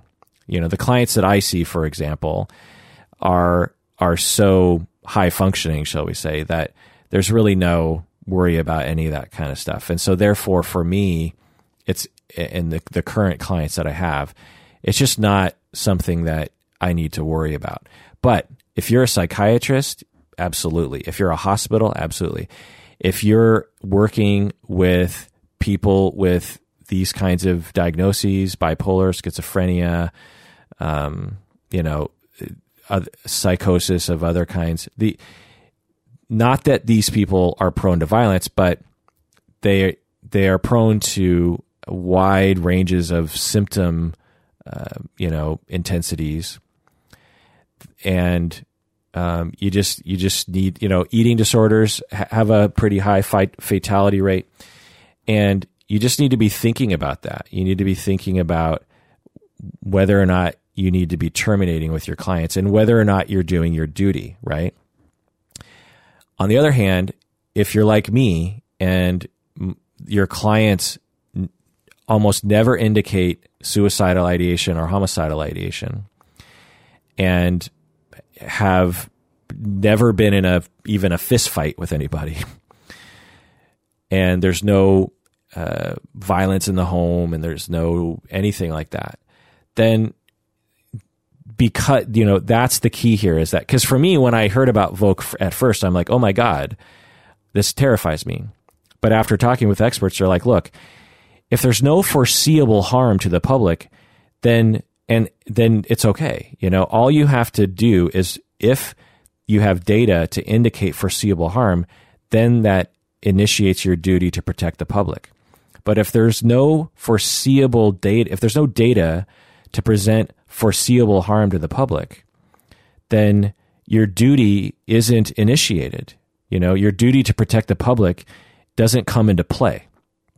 And so that's a that's that was very soothing to me because because I did a quick inventory of all my clients. I'm like, oh, I, I, can't remember the last time I had a client who presented data to me that uh, would make it so that I foresaw harm happening.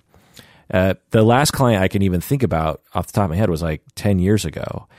And he was an actual harm to the public. And he ended up becoming uh, arrested and, you know, detained and all that kind of stuff. And, and so, um, and when I look back at that situation, it makes me wonder if I had done enough. And, I, I'm, I'm guessing I didn't actually. because again, I didn't know about Petersen. I was following Tarasoff if I knew more about Petersen, I, looking back, probably should have done more. Now, nothing happened uh, of of you know severe enough harm to anyone else that um, I would have been sued or anything, is my guess. But but it, it depends on the kind of client, and and you clinicians out there know the kinds of clients I'm talking about. At least I hope you do. Now, what this does, what the Petersen uh, standard does, is it puts a tremendous burden, I think, on people who treat the most marginalized groups of people, which are people who are suffering from what we call severe mental illness. I mean, it's already hard enough working with psychotic clients, right? And now you have this additional responsibility that a lot of other counselors and therapists don't have you know, like I don't have because of the nature of the clients that I see. Okay, so where's the threshold exactly? You know, what what constitutes foreseeable threat to the public? Is it just having a gun and being an angry guy? Is it being psychotic and having a history of car accidents? Is it having severe alcoholism and having a car. You know, what what it, where's the line? It's a really hard thing to figure out and we don't have a lot of guidance on that. Now, what HIPAA, so HIPAA actually has language regarding when we may violate confidentiality. We don't have to, but we may violate confidentiality when there is a serious and imminent threat, imminent danger. So that's the language, is serious and imminent. So it's not just any danger, it has to be serious danger. Now, that's a funny word. It's still ambiguous, but I think most of us can determine that given different scenarios. You know, if you have a 15 year old kid and he says, I'm going to go to school tomorrow and I'm going to punch Johnny in the face, is that serious harm? I think most people would say no. Is it imminent? Yes, because he's going to do it tomorrow. But is it serious? Eh, you know, doesn't see punching some someone in the face isn't serious. If I, am going to go to school, I'm going to stab this. I'm going to stab Johnny, or I'm going to shoot Johnny. Uh, serious, right? I don't think anyone would disagree that stabbing someone or shooting someone is a, is is a serious risk, right? Serious danger is is being uttered here. Imminent is the other word. Now, imminent. Uh, ha- so if someone said, if if if you're just like, huh, you know, let's say someone comes in and, and they're talking and they're just like, you know, sometimes I just want to kill someone. I just I just feel like killing someone. well, maybe that's not a good example. Um, so let's say that there is ongoing domestic violence between a couple or something, and every now and then they get into a scuffle. Eh, I don't know if I have a good example of this actually, of of when imminence would be of an issue. Um, but anyway, uh, the the the way I've had it told to me from experts is that imminent means like within a couple days, essentially. So if you think, well, I think my client at some point might hurt somebody, but it's not going to happen in the next few days. If, if anything, it'll happen next month or something. Then the the imminence is not that that requirement hasn't been met, and so it has to be serious and imminent. But here's the here's the problem. In the Volk decision, they didn't use that language. They didn't use language serious or imminent. They just said potential for danger. They just use this phrase, you know, in the court decision. If there's a potential for danger, then you, your your your special relationship dictates you have a duty to protect the public. Well, what is potential for danger exactly? Like a- anyone has a potential for danger. A- everybody could danger somebody. You know, could anybody could run over someone in a car. Anybody could get angry and and and punch somebody. So, what kind of danger are we talking about? And what what sort of potential are we talking about? And so it's very vague. So we don't really know where that line is. But experts are saying that in all likelihood, it's it's still that that guide of serious and imminent. It's probably that's probably how the courts are going to see it. Is like it has to be serious and it has to be imminent. Okay, so I said I was going to talk about Senate Bill 5800 because I talked about it in the previous episode, and this bill was actually was was pushed forward by all of our different psychological or our different uh, uh, professional organizations, like the Washington State Psycho, which is Washington State Psychological Organization or Association, which is the a- local APA chapter. Um, my professional organization, Washington Association of Marriage and Family Therapy, the local uh, Association of Counselors, so, social workers, they all, uh, you know, had their lobbyists push forward a Senate bill in the state of Washington that basically rolled us back to Tarasoff. So they're saying, look, we need to pass a law because this Volk, this Petersen and this Volk decision are too vague. We don't, and we don't like it anyway because it basically makes us liable for everyone, which it doesn't. But that's the way it was being interpreted. And so uh, there was this big push. In fact, I wrote to my state senator and was like, yeah, you need to pass this thing. And they, um, they said, uh, the, the, the state, the Senate bill was a bill that was going to uh, make it uh, codified in law that us mental health professionals only have to follow the Tarasoff standard, which is utterance and an identifiable victim, and that we're not responsible to protect the public from just like ambiguous uh, threats of danger to people. And it ended up passing, but what I've been told by the experts is that even though this passed, it still doesn't release us from the duty to protect that Petersen and Volk actually established. And so we still have a duty to protect, is the point, even though this Senate bill passed. Anyway. Okay, so let's conclude here. Let's let's let's uh, you know, let's summarize and conclude and and figure out what we're supposed to do.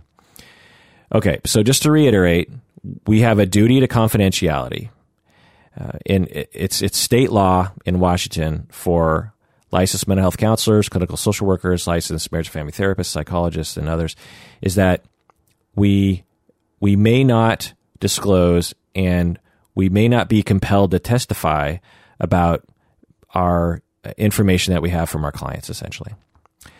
But there are exceptions to that confidentiality, and we all know about mandated reporting and that kind of stuff or if we have written authorization from our client. But we also have what they what has been traditionally called duty to warn, but really we have this duty to protect. And so we uh, that is informed by Petersen, Invoke, and Tarasoff, which is that if the language that I've been given by experts is to any individual, if the mental health professional reasonably believes that disclosure will avoid or minimize an imminent danger to the health or safety of the individual or any other individual. Um, however, there is no obligation on the part of the provider to disclose. So, when, in other words, when we have data that makes us reasonably, reasonably believe that violating confidentiality will avoid or minimize a serious or imminent danger to the health and safety of our client or anyone else, meaning, you know, the public at large, then we may or may not violate confidentiality. So that that's an important part of that is like we're not mandated to report. That's that's very important. Is that if your patient, if your client indicates danger to uh, the public, it's not a mandate. You know, when when when we have clients who talk about child abuse, we're mandated to report that. There's no there's no debate in our mind. We we have to we have to you know we just you know we're mandated. Call CPS. Let let CPS deal with it. But when we have a client who who indicates potential danger to the public or or you know that the general statement of public at large or or to themselves we may or may not have to re- violate confidentiality. Now, in a best case scenario, I just want to say, as I've talked about in other episodes, you don't have to violate confidentiality at all. You get the client to do it with you. So let's say you have, you have a client who is coming to you and telling you, look, like, let's go back to Dr. Ashby and Jan. And Dr. Ashby, you know, Jan is saying, look, I, my symptoms are getting bad. Um, I don't know what to do. I'm getting more suicidal, blah, blah, blah.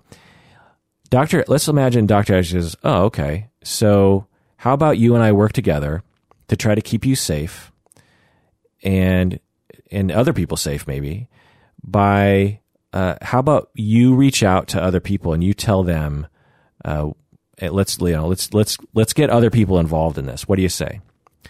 Well, since Jan is seemingly open to Dr. Ashby at that point anyway. He might have gone along with that. And and so you don't have to violate confidentiality at all. All you have to do is work with the client and say, "Look, let's let's let's work together on this," you know? Um, now, one thing you can say as a as a mental health person is if if the patient is like, "No, I, I don't want to do that." You could say, "Well, this can happen one of two ways." I can either violate your confidentiality, which I really just don't want to do because I don't want you to hate me, uh, which I might be mandated, which I might have to do given my responsibility to protect the public, um, in which I just have to start violating your confidentiality without working with you. Or you and I can work together on this and actually um, re- preserve our relationship here. Which which one would you like to do? I, have had that conversation with clients before, and a lot of clients will be like, "Oh, well, I guess I'll choose option number two because I'd rather not have you go out and blab about me. I'd rather I'd rather know what's happening. And so let's you know let's work together on this.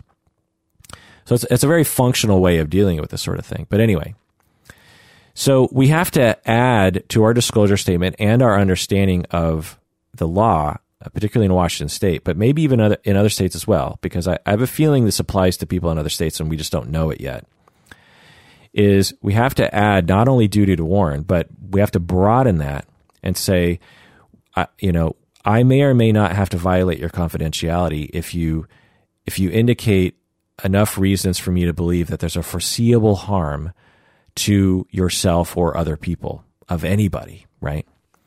Now, as I say this out loud, I, am guessing that some of you actually knew about all this stuff and and I just didn't.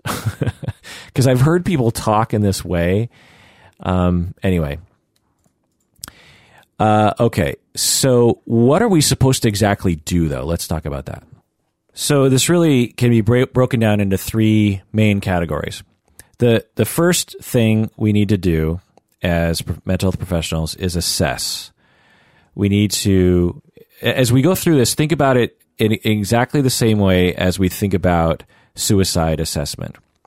We we all understand that when it comes to a client who exhibits suicidal thoughts, we have a duty to prevent them from killing themselves. Now, we're not liable if they kill themselves, but we are held negligent if we don't take actions to prevent them from killing themselves. And it's the exact same duty when it comes to homicidal ideation.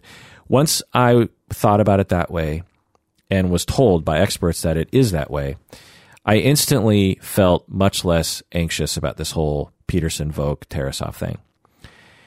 In that I feel completely comfortable in the assessment and prevention of risk of suicide. And and I understand that if if I do everything I or I do most of what I'm supposed to do to prevent suicide and a client does end up completing suicide, then I know that I'm off the hook. I'm not liable. I'm not I won't be held negligent for that. So it's the same for homicidal ideation. And in some ways what I think what'll happen is that the exact same protocols and forms and uh, procedures for suicidal ideation will just be also used in homicidal ideation. And I know some people are, are, are already doing that. So, so the first thing with suicide and homicidal ideation is to assess. You need to ask questions. You need to gather history because history is a big deal. With with homicide and suicide, history often predicts the future. So if someone is is talking or having intrusive thoughts of wanting to harm somebody, but they've never actually done anything to anybody else, then you know that's that's something to consider. It doesn't mean that they're not going to do it, but it, it is. Uh, on the other hand, if they've had three other assaults with three other spouses, then the chance that they're going to uh, assault a fourth spouse is is much higher, right? Okay. So history, also symptomology. You know, what what's their current mental state? Also plan. Do they have a plan? If if they're just like ah, sometimes I really just want to get revenge on my ex-wife. And then you say, well, interesting. Okay, well let's let's talk about that. Let's gather history. Ha, have you ever had a plan and an exact plan on how you might get revenge on your ex-wife? Oh no, I I've never had a. Pl- I just have this general feeling of wanting to get revenge. Okay, so whereas if he says, yeah, well, you know, at times I've I've fantasized about a plan. I I think about getting a can of gasoline and burning your house down. You know, that's a plan. Okay. Do they have means similar to suicidal ideation? Does the person with violent or dangerous or do, do they have a means to harm other people? So let's look back at the, the cases we've talked about. With, with Jan, yes, Dr. Ashby knew that Jan had guns in the house because the family had informed him. So he had, he had means. Did, did, um, Larry Knox with his car have means? Yeah, he had a car. uh, he had a, he, he, he was a, a dangerous individual with a car. Okay. So, so these are all, uh, you know, does the person have means? Uh, okay. And also, you could just follow a protocol, which I'm hoping one will come out. I'm guessing one might have already come out in terms of, look, if you have homicidal ideation, follow this checklist and you should be okay. And then, of course, you should document all of this. This is all, this all needs, this assessment, everything the client says needs to be documented. Okay. Number two. The second thing here is consult, consult, consult, right? If you're under supervision, you absolutely have to tell your supervisor about this. If you haven't told your supervisor about this, there's something wrong with you or your supervisor or something.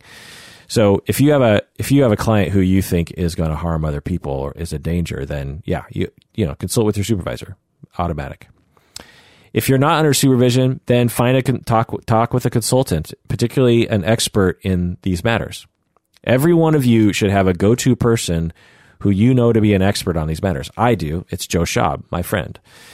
Uh, I will uh, and have call him and just ask him like, uh, so I ran into a situation, you know, what what should I do? And he deftly walks me through it. Every one of you should have someone like that. And if you don't, and you get into a situation like this, there's a tendency to just be like, well, I don't really know anyone to consult with, so I guess I won't consult with anybody. And that's a big mistake, let me tell you. Big mistake. So make sure you network and and find people. And again, maybe you have to pay for them. Maybe you don't have a friend who knows about uh, about all this. You have to pay for them. Incidentally, people hire me to do that sometimes. I have supervisees and consultees who who hire me on an ongoing basis because they have a difficult case that has elements like this. Anyway, you can consult the literature. There's literature out there, good literature, and there's bad literature, but there's good literature. And also document all of this. When you, you can, if you talk with your supervisor, d- document what your supervisor tells you. You can in the in the client file. There's such a thing as a supervision or a consultation note. Okay, number three, because, because again, if you don't document any of this, it didn't happen. That's the rule, right?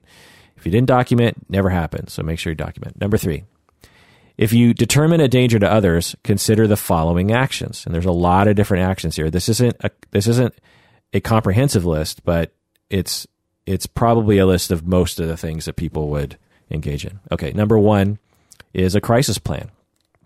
So develop a crisis plan with your client what to do if risk increases, what what the family can do if risk risk increases. Number two, establish a strong alliance with the client and get them to uh, be on board with reducing risk. This is very important, and if you did this, it would be a fact. So so these are all things that you could do that might fail, but will will cover your own ass. Let's just put it that way.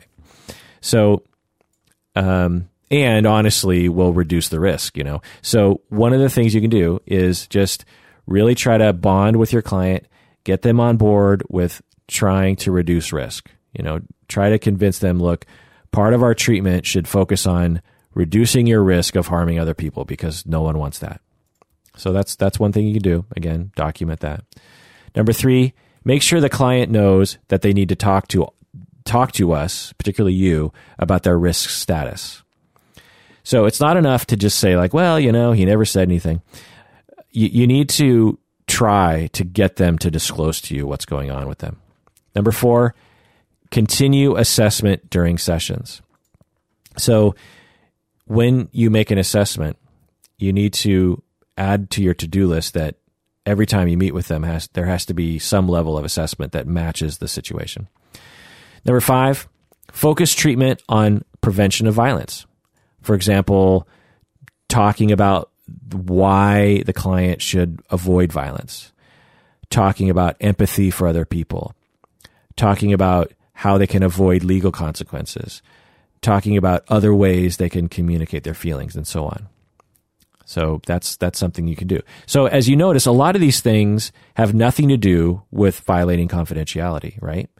None of these things so far have anything to do with calling the police or warning someone, which is what a lot of people go to, right? A lot of us are like, so what? I'm just supposed to call the police at the drop of a hat. I'm just supposed to call if, if a client is dangerous. I'm, I'm just supposed to like what, but like post a flyer on Facebook saying this client, like what I'm like, no, that's not what the court is saying. What the court is saying is like, that's one of the things you could have done, but there's a lot of things you could have done. And it's not up to the court to tell you as a profession what you're supposed to do. All we know is that you had a duty and you didn't you clearly didn't do enough to convince us that you knew you had a duty and and that you did something. So when we go back to Dr. Ashby, uh, we think, well, what what was Dr. Ashby supposed to do? I mean, how how was he supposed to know that his client was going to kill his ex fiancee when Jan never indicated he was going to kill that person, and Jan never had any homicidal ideation. Well, that's not the point. The point is, is that there was enough data to indicate at least some risk, maybe not a lot, right? So when we go back to doc, Dr. Ashby, he's like, okay, I have this client here. He has he has some suicidal thoughts. He's going through a tough time, increase in symptoms. Seven years ago, he did have an increase in homicidal ideation. He didn't act on that. So there's a chance in this situation that he's going to again have homicidal ideation. I'm not hearing it, but you know, there's a chance. And I do know that he has guns, so I don't think he's going to do anything. Pretty sure he's not, but there's a slight indication of risk here. Okay, which means I need to address that slight indication of risk. Now, what Dr. Ashby could have done was one, just more assessment, more sessions, and a greater awareness between the two of them that there's a chance that his homicidal ideation might return.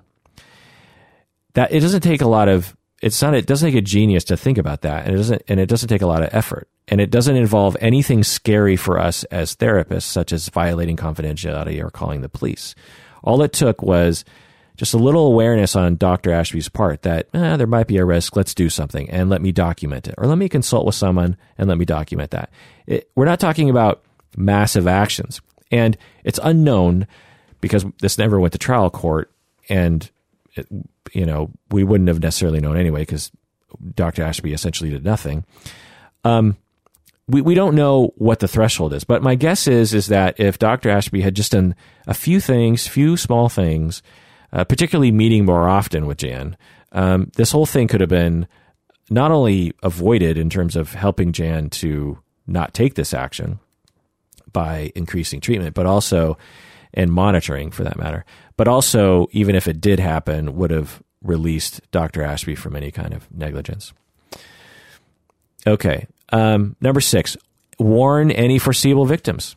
So this is where the specific Tarasoff duty to warn comes into the overall effort of duty to protect. So all the things I'm talking about here are duty to protect actions. We have a duty to protect the public from harm from our clients.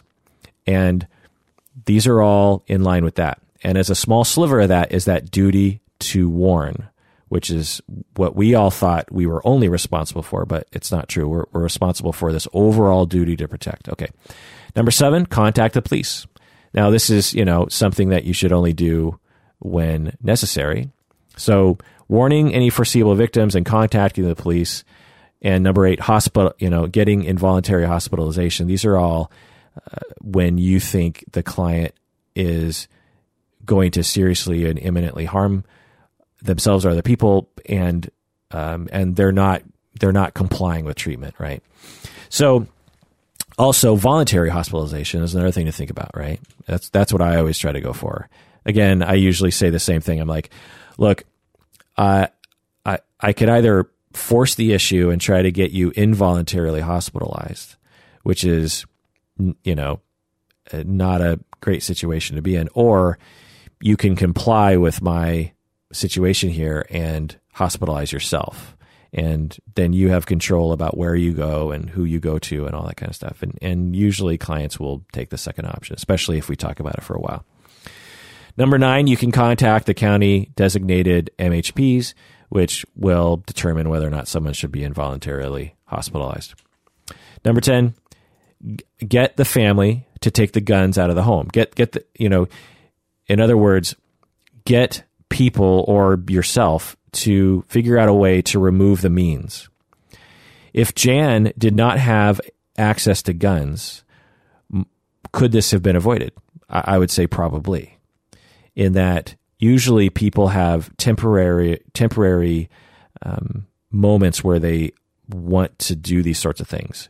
Meaning that if we can just get him through those those periods of time, they'll emerge on the other side of that going like, "Wow, I was really wanting to like kill her and myself. And I'm glad I got through that time without doing it. So getting rid of the means can actually be very powerful. Number 11, increase session frequency. So that's a pretty obvious one. Number 12, increase support system. Number 13 is contact other professionals and other supportive people. This is something I always do when it comes to stuff like this. Is you want to the, the person I always try to figure out is the closest family member. So if it, it might be their spouse, it might be their aunt, it might be their kid, their someone who you know will take this seriously and and has access to the client. So you might so say you have a 25 year old woman who is has a lot of suicidal thoughts and she lives with her mom her parents. And so you call the mom you you get a consent to call the mom and you call the mom and you say look here's the situation. I'm really worried about her. I, I think the risk of suicide is is definitely there. It's serious. It, it's imminent. And what i need you to do is i need you to monitor her for the next you know number of days until our next session. And then you turn to the client and you say, is this okay? Is it okay if your mom monitors you? And the client might say, yeah, is not the best thing. And you're just like, well, I, I need someone to watch you. Otherwise, uh, you know, I'm going to worry. And the client might say, oh, okay, fine. And then I, and then I turn, you know, I turn to the mom, uh, you know, talk to the mom, turn to the client and say, look, what this also means is you can't be behind closed doors. So there's no locking of the bathroom door. There's no there's no sitting in your room alone for hours at a time. Uh, what this means is there's a rule in the house now that uh, you either have to leave the door unlocked or and or try to not ever be alone essentially because when people are alone their thoughts of suicide and their ability to commit their uh, kill themselves actually goes up and they're like, okay, so this is all crisis plan stuff. This is getting the client on board. This is contacting other supportive people to monitor. This is a very powerful and effective way of reducing risk. And again, lets you off the hook because you are being extremely proactive about this, right? And if the, if this hypothetical 25 year old client ended up killing herself, there's not a lot of family members that are going to blame you for that because you were extremely explicit in telling the family that there was a harm there. And then you also tell the mom if you are worried, if she locks herself in the bathroom, call 911. And, or, you know, here's the number for the county designated MHPs. So you give the crisis plan to everybody. And this is a very powerful thing you do. So what Dr. Ashby could have done if he, if he knew about Jan's risk of homicide is he could have done a similar thing. He could have got a friend or a family member to to move in with Jan to keep him non isolated and blah blah blah. Now all of this would have had to have happened before Jan went down the road that he did, and so that's part of it. Is like, are you assessing? Are you asking questions? Are you monitoring this sort of thing? All that kind of stuff. So again, this isn't a violation of confidentiality. This is getting a client to sign a release so that you contact the family. Now, if a client refuses to do that, then you can't really do that. But you but because of the way HIPAA is and the way the law works, is you may violate confidentiality if you believe, and you have enough reasons to believe that someone is a danger to themselves and others. And again, this is all done after consultation. Number 14, uh, give emergency contact procedures for everyone involved, which I've kind of already talked about. Number 15, anticipate anniversary events. So this is this is this applies to the uh, to the Volk case. Jan, although we you know anniversary event refers to a lot of different things, but things that don't necessarily happen every year.